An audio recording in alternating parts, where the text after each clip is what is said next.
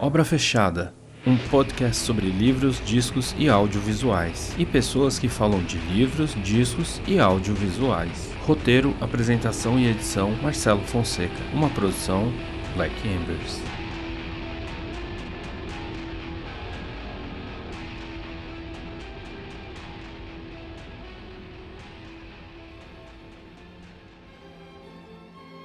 Olá a todos e todas, meu nome é Marcelo Fonseca e sejam bem-vindos e bem-vindas a mais um episódio do Obra Fechada, terminando essa terceira temporada. Como vocês devem ter visto na divulgação e na chamada, esse é um episódio especial, onde nos preparamos para comentar a importância de um dos grandes nomes da literatura russa e também mundial no dia do seu bicentenário de nascimento. Um autor que, além de colocar muito de sua experiência vivida na sua reflexão literária, tornou-se também artífice de uma nova linguagem e pioneiro na exploração das inquietudes da alma humana. E a obra que é o pretexto para esse programa é os Irmãos Karamazov, opus magnus de Fyodor Dostoiévski, nascido a 11 de novembro de 1821 em Moscou, Rússia. E para essa conversa especial, retorna ao nosso canteiro virtual de obras, meu amigo que ajudou a inaugurar esse programa, o historiador, tradutor e doutor em língua e cultura russa, Lucas Simone.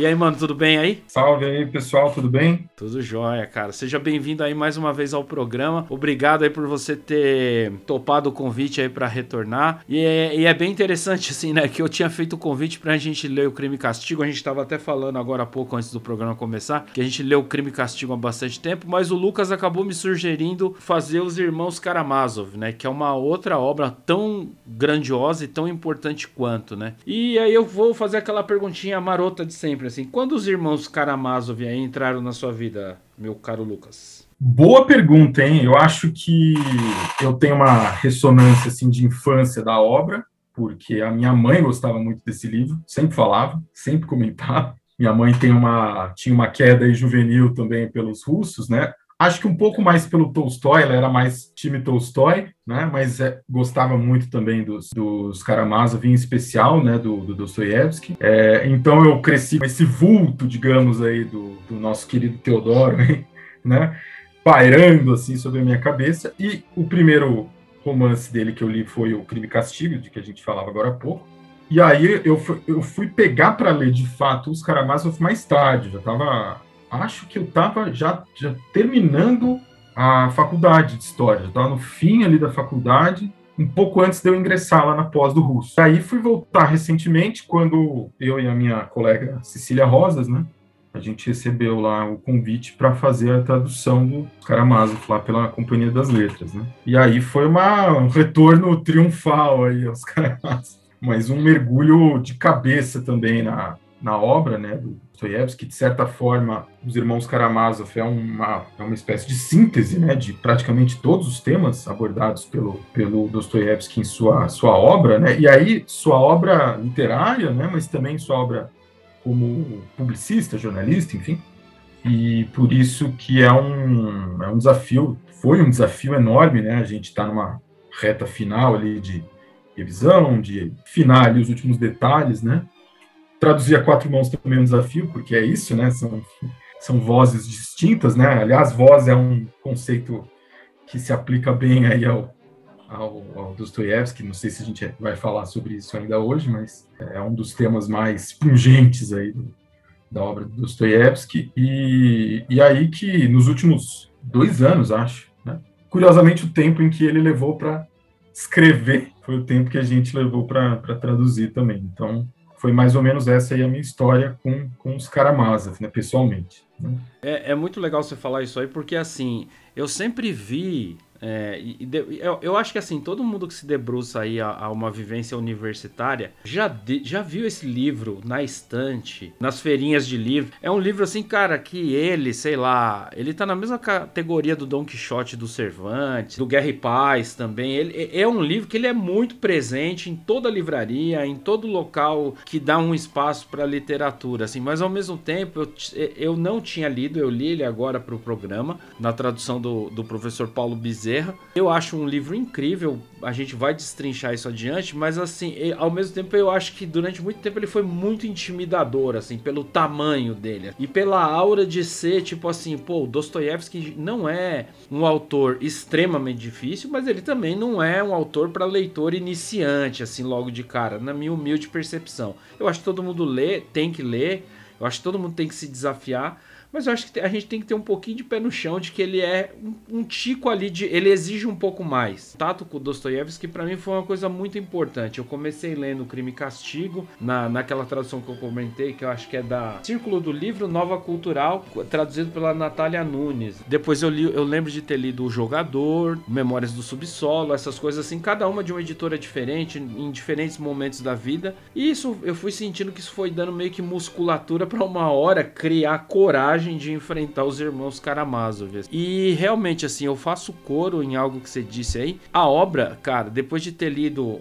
é, várias coisas dele em diferentes momentos da vida, assim, com a, com a cabeça relativamente preparada para encarar isso, tudo que ele trabalhou em todas essas outras obras, ele conseguiu colocar aqui de uma maneira magistral. Assim. Hoje eu posso dizer que ele não, ele não me intimida mais, mas pelo menos eu posso dizer que, eu, que foi bom ler agora o refino da idade, de leitura de tempo. É, ele faz o livro ser mais prazeroso ainda. Ele é tipo um desafio gostoso de você enfrentar, assim. Cara, quando é que o Dostoiévski, assim, pintou pra você, assim? Você falou da sua mãe aí, dessas leituras, assim. O primeiro que você leu foi o Crime e Castigo mesmo, lá atrás, assim? Ou teve outro antes? É, foi o primeirão. O primeirão que eu li, eu não sabia nada do Dostoiévski. Nada.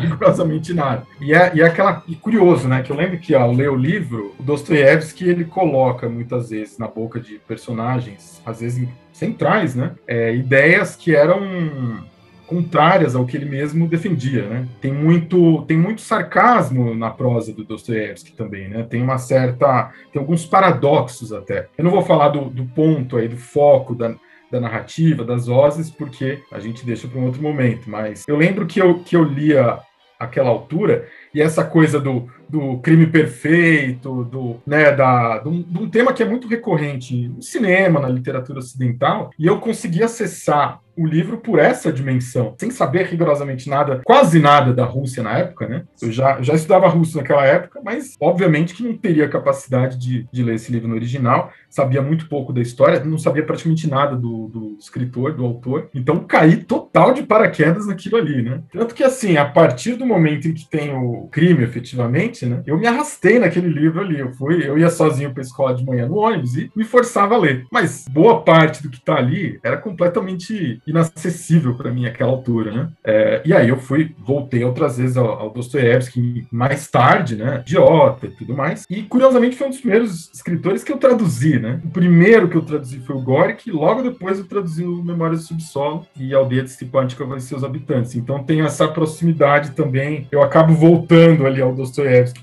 na carreira de tradutor periodicamente, né? Acabei de lançar pela Antofágica lá O Sonho de um Homem Ridículo, né? Aproveitando aí para fazer o, o merchan lá do, do novo livro.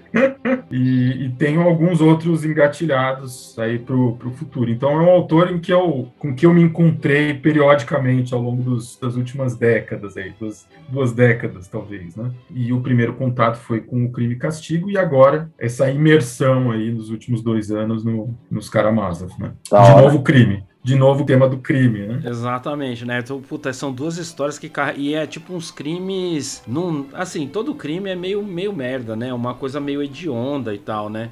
Mas assim, tem um requinte de crueldade. Assim. Cara, que. Oh, sério. E eu acho que tem umas partes aqui do Irmãos Karamazov que faz o crime e castigo virar meio brincadeira de criança, assim, cara. O negócio. Tem um, um grau de perversidade, assim, de ruindade. Assim. É, beleza. Essa discussão do bem e o mal, ela tá. Ela rasga o livro de ponta a ponta, assim. Mas quando é para falar da maldade, meu amigo, é um negócio amargo. Alguns contemporâneos até acusaram Dostoiévski de sadismo, né? De crueldade o próprio escritor, né? De se comprazer com essas cenas gráficas de violência extrema, né? É, então, realmente é um, é um tema. É um tema que está muito presente no, nessas duas obras, mas em algumas outras obras do Dostoiévski também, né?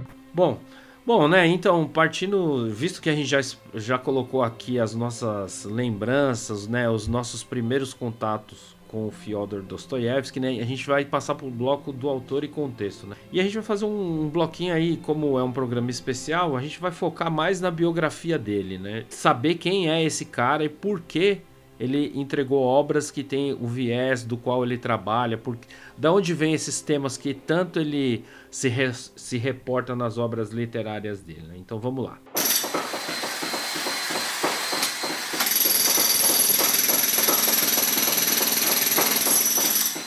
Fyodor Dostoiévski, ele, o nome dele, né? Vou tentar, o Lucas me corrija aí se eu fazer alguma atrocidade de pronúncia, mas o nome dele aqui é Fyodor Mikhailovich Dostoiévski. É isso? Mikhailovich? É isso aí. Isso, Mikhailovich, isso, Nossa, Mikhailovich. Eu, tô, eu tô chegando lá, em uma hora eu... Ele nasceu em Moscou, Rússia, como eu falei lá no comecinho, em 11 de novembro de 1821. Ele era filho de Mikhail Dostoiévski e Maria Fyodorovna Nechayev. E tem um lance aqui que eu achei curioso, que ele ficou órfão da mãe no dia 27 de fevereiro de 37, ou seja, era um adolescente, tinha 16 anos, ele já perdeu a mãe, de saída. E, de, e daí o pai dele, que se eu não me engano o pai dele era militar, né, manda ele para uma escola de engenharia militar em São Petersburgo. Segundo algumas fontes, ele foi meio contra a vontade, né? Para essa escola, não, não era muito a pretensão dele. E, e, ele ficava muito sozinho ali, né? Nessa. Pô, vamos pensar que é tipo, século XIX, você manda um moleque de 16 anos para uma escola militar. Se ele não é um cara que tem essas, essas aspirações, é bem provável que ele fique ali meio de escanteio, né? E, e diz que, como ele era meio solitário as leituras dele eram muito baseadas em Schiller, Balzac, Dickens, esses autores que faziam meio que a cabeça dele nesse primeiro momento. Em 1839, eu falei que o pai dele era é, militar, mas na real, na real o pai dele era médico, né? Médico, exato. Uhum. E, e, não custa lembrar que médico no século XIX não tinha esse status que a gente tem hoje, né? Do cara chegar, ah, sou médico, doutor, pediatra ou qualquer coisa do tipo, né? É- Aliás, isso é um tema na obra também do Dostoiévski, né? Uma visão bastante predominantemente negativa da medicina como um todo, da ciência, né? Mas da medicina especialmente. Tem sempre um é, nos Karamazov, inclusive, um dos personagens que é o médico, né?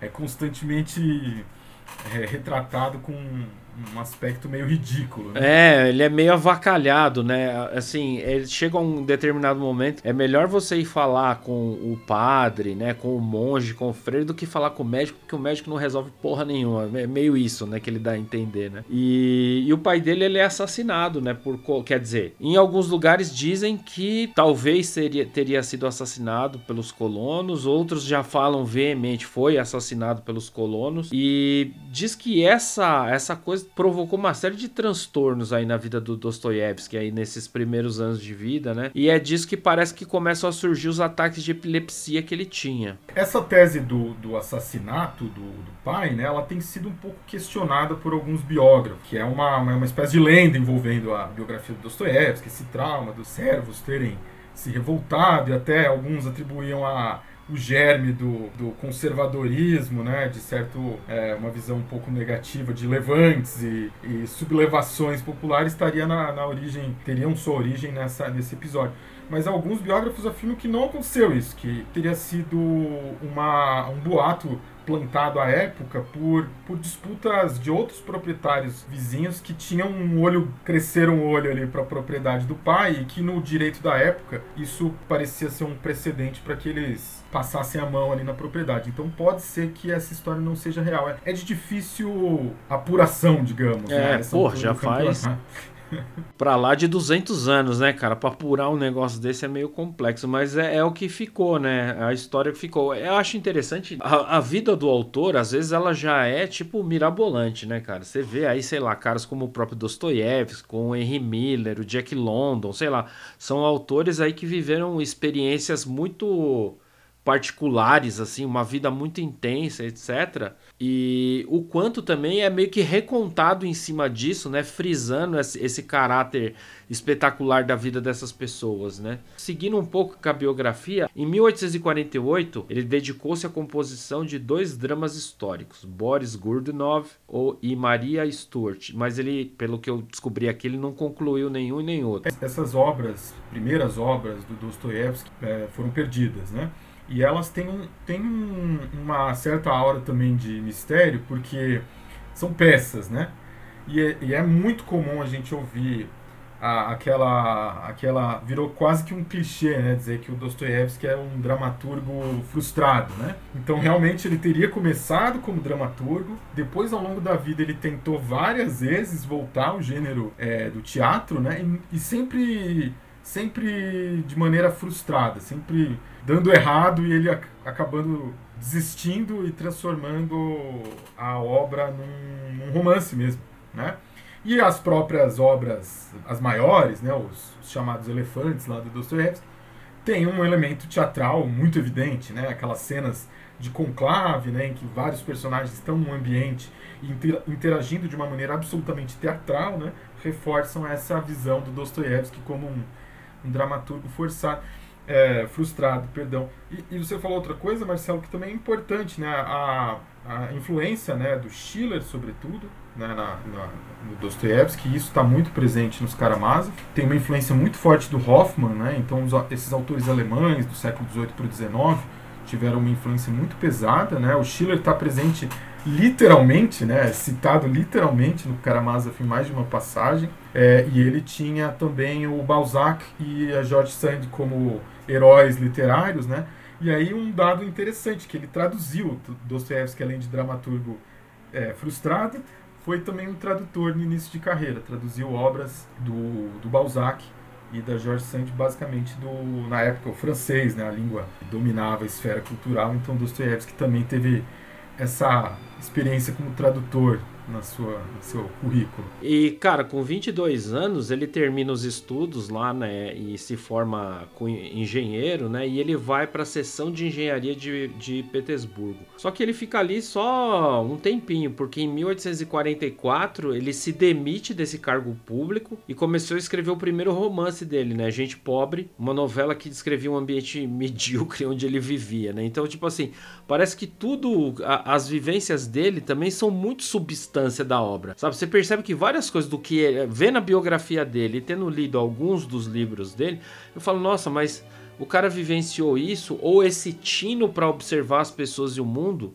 que ele tinha na vida real dele, tá ali na obra também. Ele meio que faz essa essa ponte. É um autor em que a biografia tem um peso muito preponderante, né? Claro, o material da vida é sempre esse substrato de grandes escritores, né? Mas isso no caso do Dostoiévski é muito presente, muito evidente na obra dele. E algumas das experiências que a gente vai ver aqui agora são escritas quase que literalmente em algumas das obras tardias dele, né? E esse esse o Gente Pobre, ele meio que ganha uma moralzinha nos círculos literários, né? Aquele Visarion Belinsky lá elogiou, rasgou elogios para ele. Ele é meio tido como uma promessa literária da Rússia nesse momento, assim, né? Fala assim, ó, olho nele que esse aí vai ser grande, né? Meio que rolou esse sentimento. Depois ele publica o Duplo, né? Seguido de alguns outros contos e aí a, o, o caldo entorna, né? Porque, tipo, toda essa esse frisson aí que ele teve com o primeiro romance vai começando a se dissipar. As pessoas vão começando a falar assim, mas será que é mesmo? Será que o cara é tudo isso mesmo? Isso aí afeta ele de novo, afeta ele como pessoa. Ele meio que começa a se isolar de novo, vai saindo desse convívio é, desse desse meio literário, é, social aí do qual ele estava envolvido. Vai começando a ficar mais recluso a partir disso. Ou seja, parece que ele não lidava muito bem com rejeição, né? Com, a, com as críticas críticas, né? É, nesse ponto é engraçado, né? Porque a gente sempre fala de Dostoiévski e Tolstói, né? Ambos são Essa dobradinha, que... né? Dobradinha. Dobradinha. É impossível para muita gente falar de um sem falar do, do, outro. E é curioso como eles tinham atitudes quase que opostas, né? A essa, a essa a crítica, né? O Dostoiévski tinha essa essa coisa mais introspectiva, né, uma relação um pouco mais complicada com, a, com os críticos, e o Tolstói já era mais explosivo, tinha arrobos de. Né? Então, nesse ponto, Dostoevsky realmente era talvez um pouco mais suscetível, né? Tem o, aquele canal Arte 1 e durante um tempo tem uma série russa que é sobre a vida do Dostoiévski, toda gravada lá. Então, tipo, tem filmagens em locações reais dos lugares que ele viveu. É bem feitinho. E o ator, cara, é um cara muito é bom. Né? Idêntico, é idêntico. Assim, idêntico. É muito chocante, porque tem, tem aquele quadro famoso, que eu, eu devia ter deixado o nome do cara aqui perto, aquele quadro que tá lá na galeria Tretiakov. Eu esqueci o nome do fulano que pintou o quadro. Mas assim, os caras reproduzem a cena do cara. O Vassili Pirov. Isso, é, o quadro desse cara do Dostoiévski. E na série, meu, é igualzinho, assim, o ator é idêntico, assim, até é, lógico, a gente, eu, eu, não sei se existem gravações da voz do Dostoiévski, mas a voz do ator transmite aquela coisa meio dolorida, meio sofrida, meio amargurada. Pô, só que assim, o canal Art 1 é uma bagunça, né? Então, tipo, um dia eu vi o episódio 6, no outro dia eu vi o episódio 1, no outro dia eu vi o episódio 3. Então eu tô esperando aí um dia os caras colocarem. Quase a ordem do Star Wars, né? É, tipo isso, né? Os caras lançam a série pelo, pelo volume 4 e depois te vende o 1, 2 e o 3 depois que você assistiu o 5, 6, sabe? Tipo... Esse é um ponto, é uma vantagem do, do Dostoiévski, né? Ele foi profusamente representado ainda em vida, tem máscara mortuária dele o Tolstói chegou a ter sua voz gravada, né? No final do século. fins do século XIX, já início do XX, tem algumas gravações da voz do Tolstói. Dostoevsky não que eu saiba, mas tem desenhos, tem quadros, tem. Ele é muito referendado, né, cara? A Rússia realmente falou assim, reconheceu o cara meio que em vida. A gente ainda tá bem meio que no começo da biografia dele, mas mais adiante a gente vai ver que apesar dele ter passado poucas e boas assim, ele teve um reconhecimento considerável, assim, cara. Não foi algo que Sim, alguém claro. que passou batido.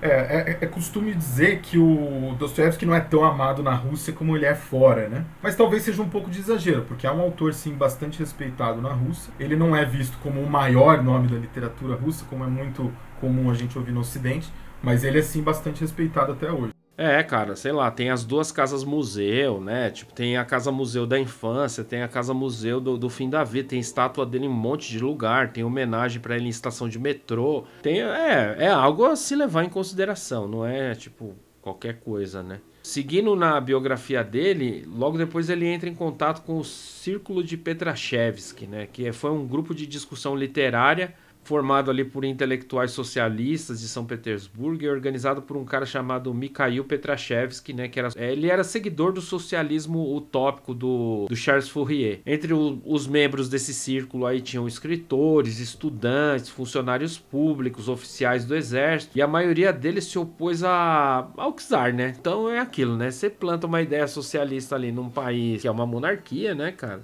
As coisas tendem a não ficar muito boas, né? E é exatamente isso que acontece, né? Nicolau I, preocupado com a possibilidade de perder o trono, né? A gente não custa dizer que a gente está bem pertinho da primavera dos povos, né? E para quem não lembra, foi uma série de revoluções que varreu o continente europeu, um continente que era cheio de monarquias e monarcas não gostam de perder o trono, né? Não, não sejamos ingênuos que eles vão ser benevolentes. O caso da Revolução Francesa, que talvez tenha sido mais estarrecedor, né? Né, para os monarquistas em questão, virou um modelo de que é, é, essas forças populares não deveriam ter essa força, elas não deveriam sair do lugar onde lhes é devido, né? E, e aí ele começa a meio que classificar organizações tidas como revolucionárias como subversivas. E nessa aí o Círculo Petrachevski entra nessa dança e o grupo é banido em 1849. Os membros são detidos e alguns são fuzilados. Nessa aí o Dostoiévski ele se envolve numa uma conspiração contra o Nicolau. Ele é preso e esse episódio é, é, famoso, né? Lendo a biografia dele, diz que é uma coisa emblemática, né? Porque ele ficou preso, foi condenado à morte, foi levado lá ao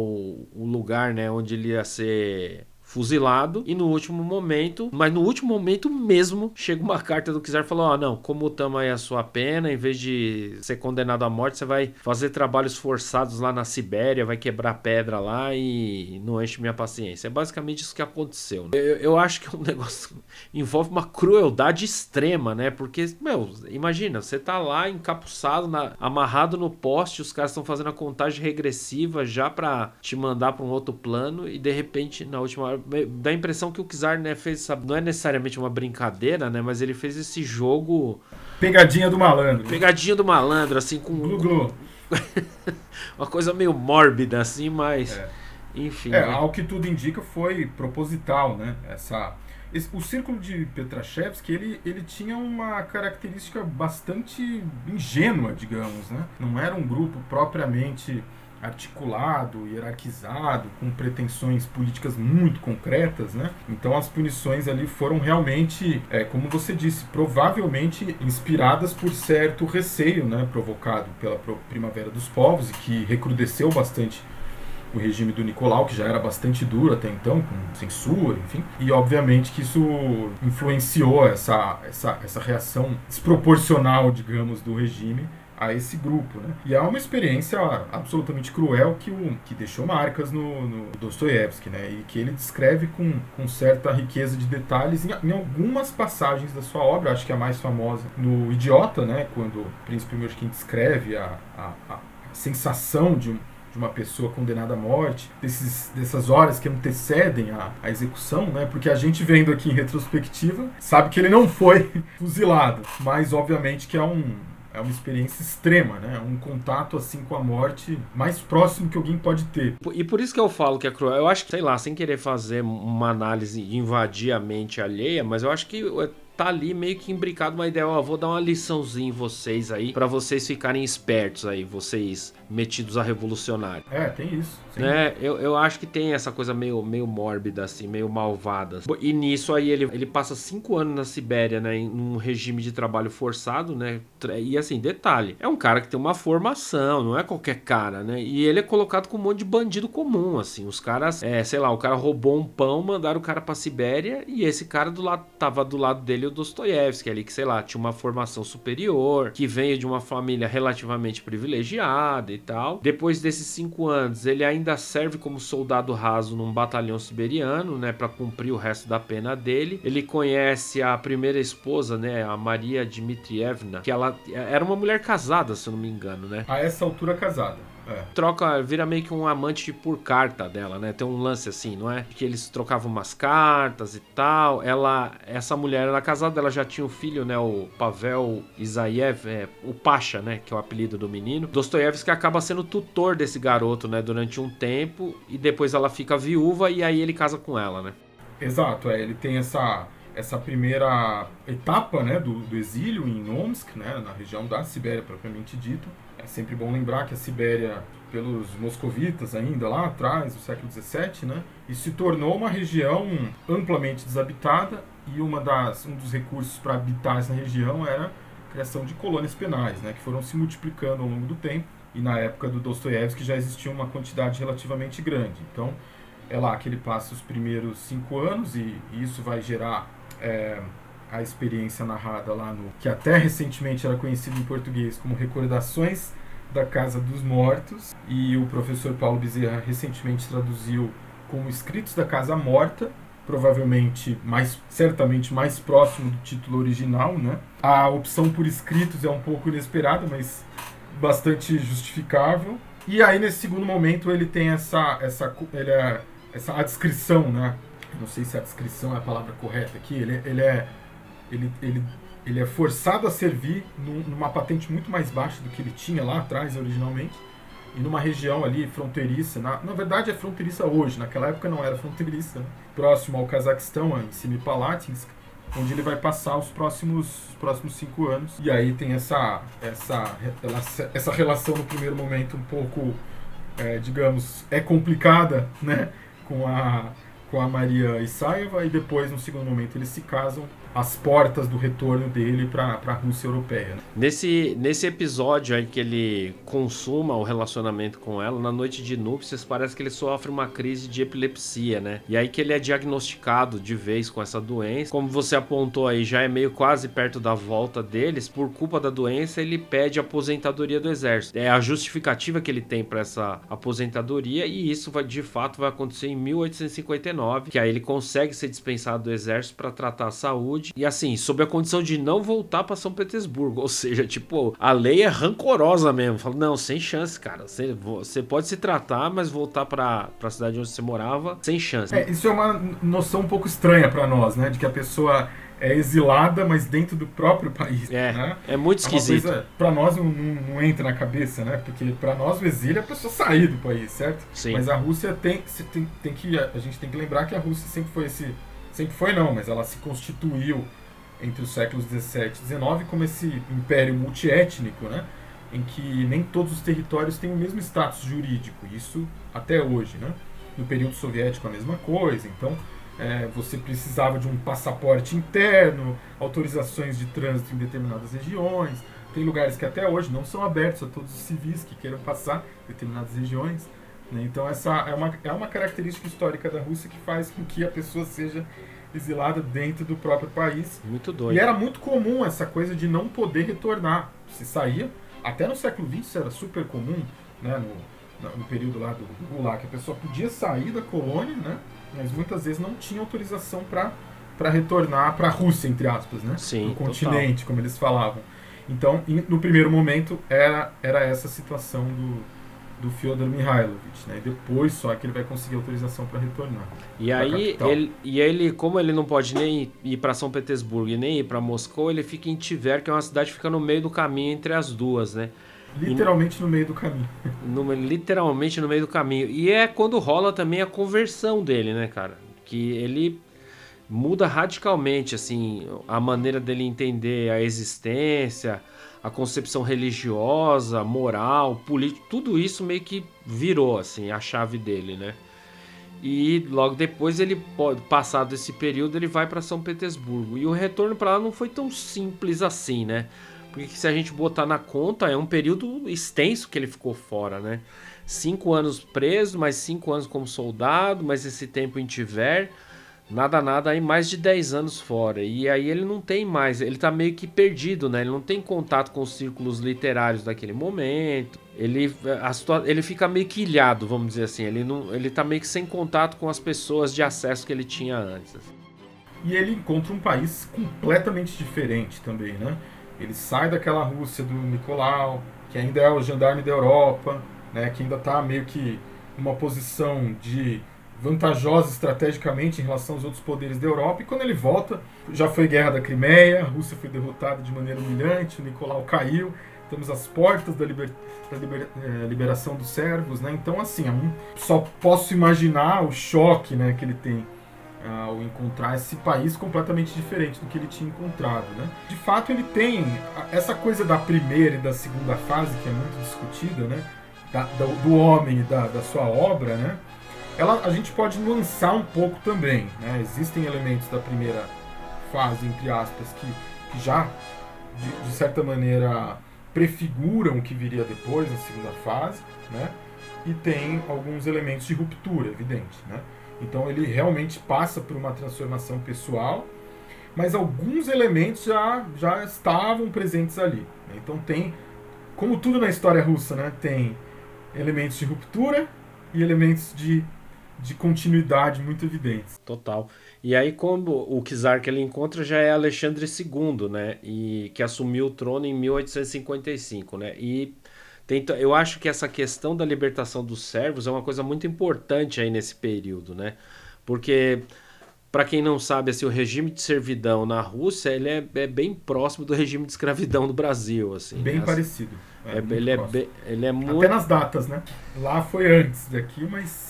Sim. Até as datas batem um pouco era isso aí também que fermentava uma porção de impulsos socialistas, de uma reivindicação, e que, sei lá, é, essa radicalização aí da, da juventude do Dostoiévski também é, tinha muito fundo nesse, nesse esquema de organização social que tinha por base a servidão, né? Então, quando o Alexandre meio que sinaliza que pode liberar as pessoas do regime de servidão, o Dostoiévski meio vê isso com bons olhos, né? Retomando também que ele virou a chave das concepções político-religiosas dele, talvez ele tenha visto a figura do Kizar aí com olhos mais simpáticos, vamos dizer assim, dessa maneira. Provavelmente vai falar disso na próxima parte da biografia, né? Mas tem um papel importante também as viagens, né, que ele fez para Europa, né?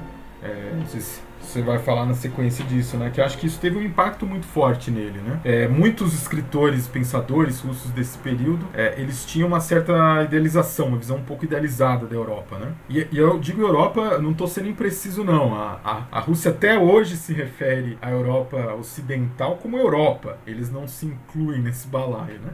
Assim como a gente aqui do Brasil fala, ah, fulano viajou para Europa, na Rússia também se falava que viajaria para a Europa, né? Eles não se não se encaixam não se colocam dentro do balaio Europa, não. A vida literária dele começa meio que despontar logo nesse, depois, né? Ele tá ali meio perdido, ele começa a reconectar com algumas pessoas, já tá definida uma mudança no prumo político, religioso dele. E aí, em 1861, ele lança a Recordação da Casa Morta, né? Depois ele lança em 64, três anos depois, o Memórias do Subsolo ou Notas do Subterrâneo, né? Tem essas variantes no título aqui em português. Em 1863, com o irmão dele, o Mikhail, eles fundam a revista Época. E em 12 de abril de 64, a esposa dele, né, essa que a gente falou agora há pouco, tal, que era casada e que ele assume ela depois, ela falece, ela morre de tuberculose. E é um ano muito difícil para ele, 64, porque o irmão dele também irmão morre. Também morre. Exatamente. Eles tinham feito já um jornal antes, um periódico antes, né?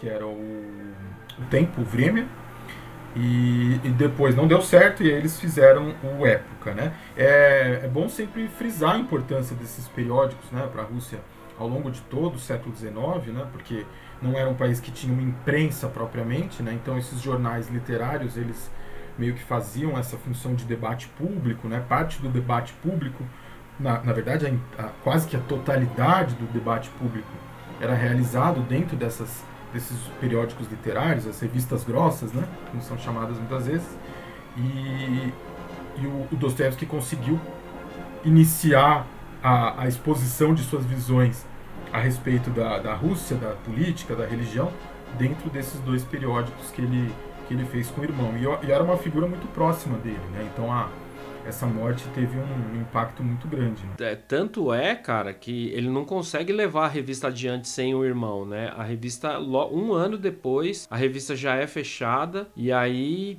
é meio que uma descida pro buraco de novo, né? Porque ele, ele fica mais recluso, ele fica muito ator, ele começa a ficar endividado, aí entra o lance do vício em jogo também que é não assim, o jogador é um ótimo livro para se pensar esse momento da vida dele, né? Porque ele é a caçado, assim. Nessa série que eu comentei agora há pouco aí do Art 1, dá pra ver uns momentos dos caras meio que dando uma procurada nele, porque ele tá devendo uma grana, porque ele deve a mesa de jogo, etc e tal, né? Nem tudo é só desgraça e nem tudo é só glória, né? Ele continua trabalhando, continua escrevendo, né? E ele contrata uma estenógrafa, né? Porque eles também tinham esse problema de que ele não entregava os livros no prazo, né? É, pois é. É que ele começou como tradutor, né? Então o problema com o prazo veio daí. Ele já carregou isso, né? Do ofício de tradutor, provavelmente. É, meu. E aí diz que, assim, um editor dele chegou e falou assim: ó, oh, cara, ou você contrata alguém para escrever mais rápido do que você e corrigir os textos, etc e tal, e mandar para entregar no prazo, ou não vai dar para você continuar trabalhando. E aí que ele contrata a Ana Grigorievna, né? Que depois, mais adiante, vai ser uma pessoa fundamental na vida dele. Além de esposa, é a pessoa que literalmente coloca a vida dele no eixo, assim. Eu, eu vejo, assim, tudo que eu vi, li e já assisti assistido sobre a vida do Dostoiévski, não só sobre ela, mas eu acho que ele era um cara meio perdidinho no mundo. Assim, ele era um cara que qualquer coisa. Não, não de qualquer coisa, né? Porque Todos, todos nós temos os nossos traumas. Pintou alguma questão, o cara já sai dos trilhos, assim. Eu acho que meio que. E eu acho que ter encontrado a Ana Gregorievna aí meio que colocou ele no, no eixo. Assim. É, de fato, ele era um sujeito volúvel, digamos. digamos volúvel não, ele era suscetível. Né? Isso, né? é uma boa acho palavra. o Tolstói, né, o Tolstói era mais volúvel, aquela coisa de agora eu tô traduzindo do grego, agora eu tô trabalhando a terra, agora eu tô traduzindo o evangelho, sei lá o quê. E o, o, o Dostoiévski acho que é uma figura mais suscetível né, às, às vicissitudes da vida. E, e, convenhamos que no caso dele eram diversas, né, eram muito. Puxando algo que você comentou agora há pouco, é aí começa o período das viagens, né? Que, que ele começa a viajar para a Europa. Exato. É, a, a, coisa da viagem é, é, é, bem importante, porque tem esse traço biográfico, né? A coisa do, do, do vício no, no, jogo, né? Que está bem representada lá no, no, na novela O Jogador, né, o Um Jogador, é, mas tem também a apreciação em loco, digamos, que ele faz da cultura europeia, né? Porque é o que eu disse, a, a Rússia, os pensadores da Rússia desse período, eles têm aquela visão idealizada para bem e para mal do que se passa, do que se diz, do que se discute na Europa, né? E muitos deles, ao serem confrontados com a realidade do que que era a Europa, o próprio Tolstói, né, também, é, eles acabam reinterpretando aquilo que eles entendiam como Europa. Né? E aí, por exemplo, Notas de Inverno sobre Impressões de Verão é um livro em que o Dostoevsky desfia todo, todos esses é, comentários, todas essas impressões, de fato, né, a respeito do que é a Europa. Ele começa a ter uma formular de maneira mais clara essa visão agora predominantemente negativa da Europa a partir desse, desse, dessas primeiras viagens que ele faz. Né? Então ele começa a ter uma visão negativa do catolicismo, ele já tinha, talvez uma herança da formação ortodoxa propriamente dita. Uma, uma visão também negativa do protestantismo. Né? E num terceiro momento ele vai formular também uma visão negativa do ateísmo é, e do, de uma visão que ele entende como equivocada das enfim, potencialidades humanas e tudo mais, e que é, vão levá-lo a formular aquele preceito lá do Potvenichtva, né, que é o difícil traduzir, né? Recentemente eu vi a tradução, é, o Irineu comentou recentemente isso, é o telurismo, né? Então essa, essa, essa coisa do solo, né? Uma identificação com o solo, ele começa a formular essa ideia de uma Rússia ortodoxa, um, uma ideologia que, que emanaria dessa, dessa ligação com o solo e que seria avessa às influências da, do Ocidente. Né? Então aí é o primeiro é o primeiro vislumbre assim de uma de uma visão anti-ocidental um pouco mais sistemática né, na obra do Dostoiévski no pensamento do Dostoiévski também sim é aliás né é, assim fazer, prepar, fazendo o preparo do programa aí dando uma lida em alguns artigos algumas coisas talvez assim eu nunca tinha tido essa percepção assim ele tem um, um viés assim meio eu, não, eu vou usar o termo correndo o risco de usar ele errado, tá? Porque eu não sou tá. perito no tema. Mas é uma coisa meio nacionalista, assim, no sentido de que tem gente que. Tem pessoas que estão pesquisando Dostoiévski agora, nesse momento, e fala que tem um, um pezinho num protofascismo, assim, entendeu? Eu não sabia. Tem alguns elementos. Tá, tá, a gente está usando uma terminologia do século XX, né? É, é por isso que então, eu estou usando. sendo anacrônicos. É, mas... por isso que eu estou usando um monte de dedos para falar, para não, não soar que eu estou projetando uma coisa do nosso tempo lá atrás. Mas assim, é, esses elementos que aparecem, principalmente na correspondência final da vida dele, indicam elementos que se enquadrariam nesse proto-fascismo. É isso que eu quis dizer, acho que eu elaborei melhor agora. É, o, o Dostoevsky tardio, que inclusive é o Dostoiévski dos Karamazov, ele tem uma, uma veia publicista muito forte. Ele tinha lá o diário de um escritor, a coluna que ele escrevia, que é, tem páginas e páginas assim, que a gente não pode dizer que é outra coisa que não antissemita. Né? Então tem a questão, tem essa questão étnica, né? a coisa do, do, do terrorismo e do solo, ela é difícil não descambar para uma coisa étnica, certo? Sim. Então ele tem uma visão muito negativa do, dos judeus, o que eles chamavam de questão judaica. Só de chamar de questão judaica já dá um arrepio, né? Tinha uma visão muito, muito negativa dos turcos. Uma visão, assim, xenofobia, turcofobia brutal, né? Não, no próprio Irmãos Karamazov aqui tem umas descrição que você falou assim, ô oh, camarada, tipo, se você lê assim com um tiquinho mais de atenção, você fala, ô, oh, meio sujeira, né? Mas aí você, você releva, você fala, ah, o cara tá fazendo uma construção de personagem, ele não tá se expondo, né? Porque no próximo bloco talvez a gente afunde um pouco mais nisso. Ele coloca na boca de personagens dele valores e ideias que ele não crê e não acredita, mas ao mesmo tempo, às vezes as outras ideias dele aparecem ali também. Aparecem, sem dúvida aparecem, dependendo da. Tem sempre uma, uma apresentação, um tratamento ambíguo, é inevitável. Todas as ideias aparecem de uma maneira ambígua, a gente já vai falar por quê, né? Mas aparecem sim as ideias que ele defende, as ideias opostas às que ele defende, né? E essa, essa questão étnica está presente. É, ele tem uma visão predominantemente positiva da, do nacionalismo nessa ligação intrínseca com a ortodoxia, né?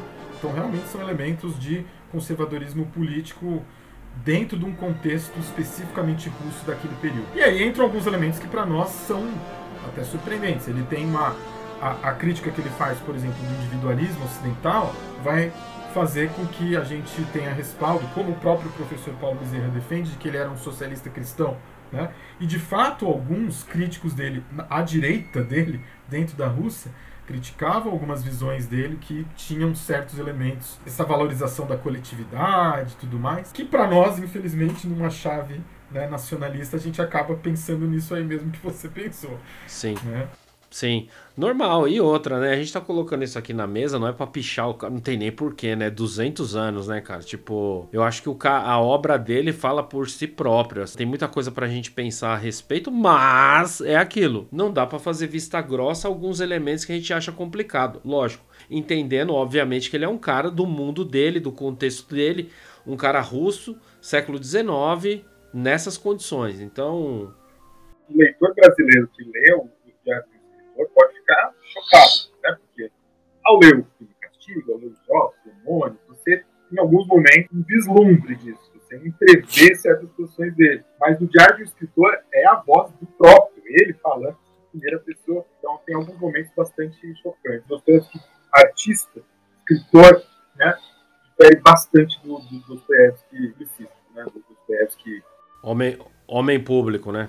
Homem público. Até como homem público, talvez ele tenha uma, tivesse uma terceira persona ainda. Uma outra pessoa. Então é, é uma figura muito complexa. É, tipo, o cara não. Uma pessoa que escreveu esses livros não ia ser uma pessoa tão comum e tão.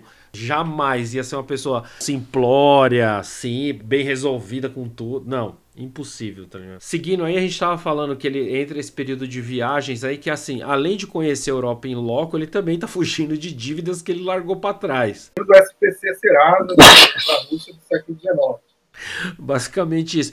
E aí nessa. Ele, eles param em Baden, né? Ele perdeu todo o dinheiro, mano. Imagina, inclusive as joias da esposa. Mano, imagina aí, você vai viajar pro lugar, você perde todo o dinheiro. Que é, sei lá, hoje, sei lá, você tem um cartão de crédito, né? Passou, você vai lá pra um ATM, tira o dinheiro como uma passagem vem embora triste. Mas, mano, imagina essa época você perder toda a grana. Depois eles são, eles vão para Genebra, ficam vivendo lá um tempo. E diz que nesse período em Genebra ele trabalhou bastante, assim, para colocar a, coisa em ordem. E aí começa as outras tragédias familiares, né? Eles, em 1868 nasceu Sofia, né? Ela morreu três meses depois. Depois nasceu o Alyosha, né? Que eu acho que o Alyosha do livro deve ser meio homenagem para esse filho que ele perdeu. Depois eles vão para Dresden em 1869. Lá nasce a segunda filha dele, né? Lyubov Dostoyevskaya, né? Quando eles retornam para São Petersburgo, a mulher dele tem mais Fyodor. Depois disso, entrando um pouco mais na seara de organização organização da vida, a Ana meio que assume, né? Ela chega e fala assim: ó, vamos parar com essa bagunça. Ela coloca as contas da família em ordem, começa a organizar os acordos de negociação dele com as publicações, coloca isso em dia, ajuda ele a pagar as dívidas, até que em 1871 ele desiste dos jogos de azar, né? Pô, pelo amor, né, meu amigo? se não torra antes tarde do que nunca, né? Como diria o poeta, né? Pouco antes de começar a escrever Os Irmãos Karamazov, em 1878, ele aceitou um convite do czar Alexandre II para ser tutor em conversas informais dos filhos dele, o Sergei e o Paulo, né? O Pavlov. Eu sei, nunca sei direito se é Paulo ou Pavlov, mas de qualquer forma é os filhos do czar. Em 1879, né, já perto da morte dele, ele participa da inauguração do monumento ao Alexander Pushkin, né? E Diz que foi um puta evento, assim, que ele foi lá e fez um puta discurso animalesco. Você resgata aí a, a imprensa do, do período, é, as pessoas elogiaram muito o que ele subiu ali e falou, né? E, Teria sido aquele momento ecumênico, assim, todo mundo se abraçou, chorando. O Turgenev, que era um foi lá e abraçou ele às lágrimas. É, quem tiver curiosidade pode ler o discurso lá na nova Teologia do Pensamento Crítico Russo, organizado pelo professor Bruno Gomit. Se não me engano, a tradução é da Cecília Rosa mesmo, o discurso do Pushkin. Pode acompanhar lá quais foram essas palavras. Não, é, não, e assim, foi tipo um frisson, assim, todo mundo. E eu, eu achei legal essa coisa de tipo o maior rival dele em vida, aí foi lá e abraçou ele aos prantos. Então deve ter sido um negócio muito comovente, assim, né? Uma coisa interessante, cara, ele publica é, mais de 30 obras entre 1946 e 1881, entre romances, novelas, contos, ficção e a crítica e a própria produção jornalística de comentários deles. É um cara que viveu para escrever mesmo, assim, é, é, é o cara que na acepção do termo ser autor e escritor se fez mesmo de verdade. Assim. É uma pena muito profunda, né? Muito fértil Bom, se fosse só os caras massa, já era página pra caramba. Tomando os outros chamados elefantes aí, a gente deve ter o que, umas 3 mil páginas? Porra, eu acho que se pá, mais que isso, porque ó, o crime e castigo tem um certo volume. Os demônios, o, o idiota também é grande, pô, cara, é, é, é muita coisa, assim. Mais? Sim, total, total. E daí você junta aí diário do escritor, uma porção de coisas, contos e, pô, é muita coisa, né? E aí ele morre, ele, ele morre em 1881 e diz que, meu, é tipo uma comoção geral, assim. Mais de 30 mil pessoas foram acompanhar o, o enterro, né? Seguir o corpo ali no, no velório, foi tipo uma comoção por, ou seja, apesar dos pesares, contrariando aquela máxima de sempre, teve o seu reconhecimento em vida. Acho que é isso que você falou, né? Ele, ele morre num período em que ele estava muito evidente. Os Karamazov tinham sido, tinham sido publicados ali em, em boletim, né? Então é, é aquela coisa, discussão diária da obra, muitos insights feitos quando o livro nem tinha sido terminado. Aí o livro sai finalmente na sua forma final, ele já está prometendo a sequência, aí que o discurso puxa, então ele, ele, ele morre ali no momento. Não, acho que é isso que provocou toda essa barulho aí com a sua morte ele lança os irmãos Karamazov em 1879, coroando toda essa, essa criação literária, essa obra escrita dele do, de uma vida inteira praticamente, né? Bom, cara, com isso aí eu acho que a gente pode passar agora pro bloco 2, que é agora a gente tá aí se controlando para não soltar as coisas antes do tempo. E agora é o que a gente vai falar da obra mesmo. O que se trata e o que é Os Irmãos Karamazov. Ou é Karamazov, caro Lucas? Karamazov. Karamazov.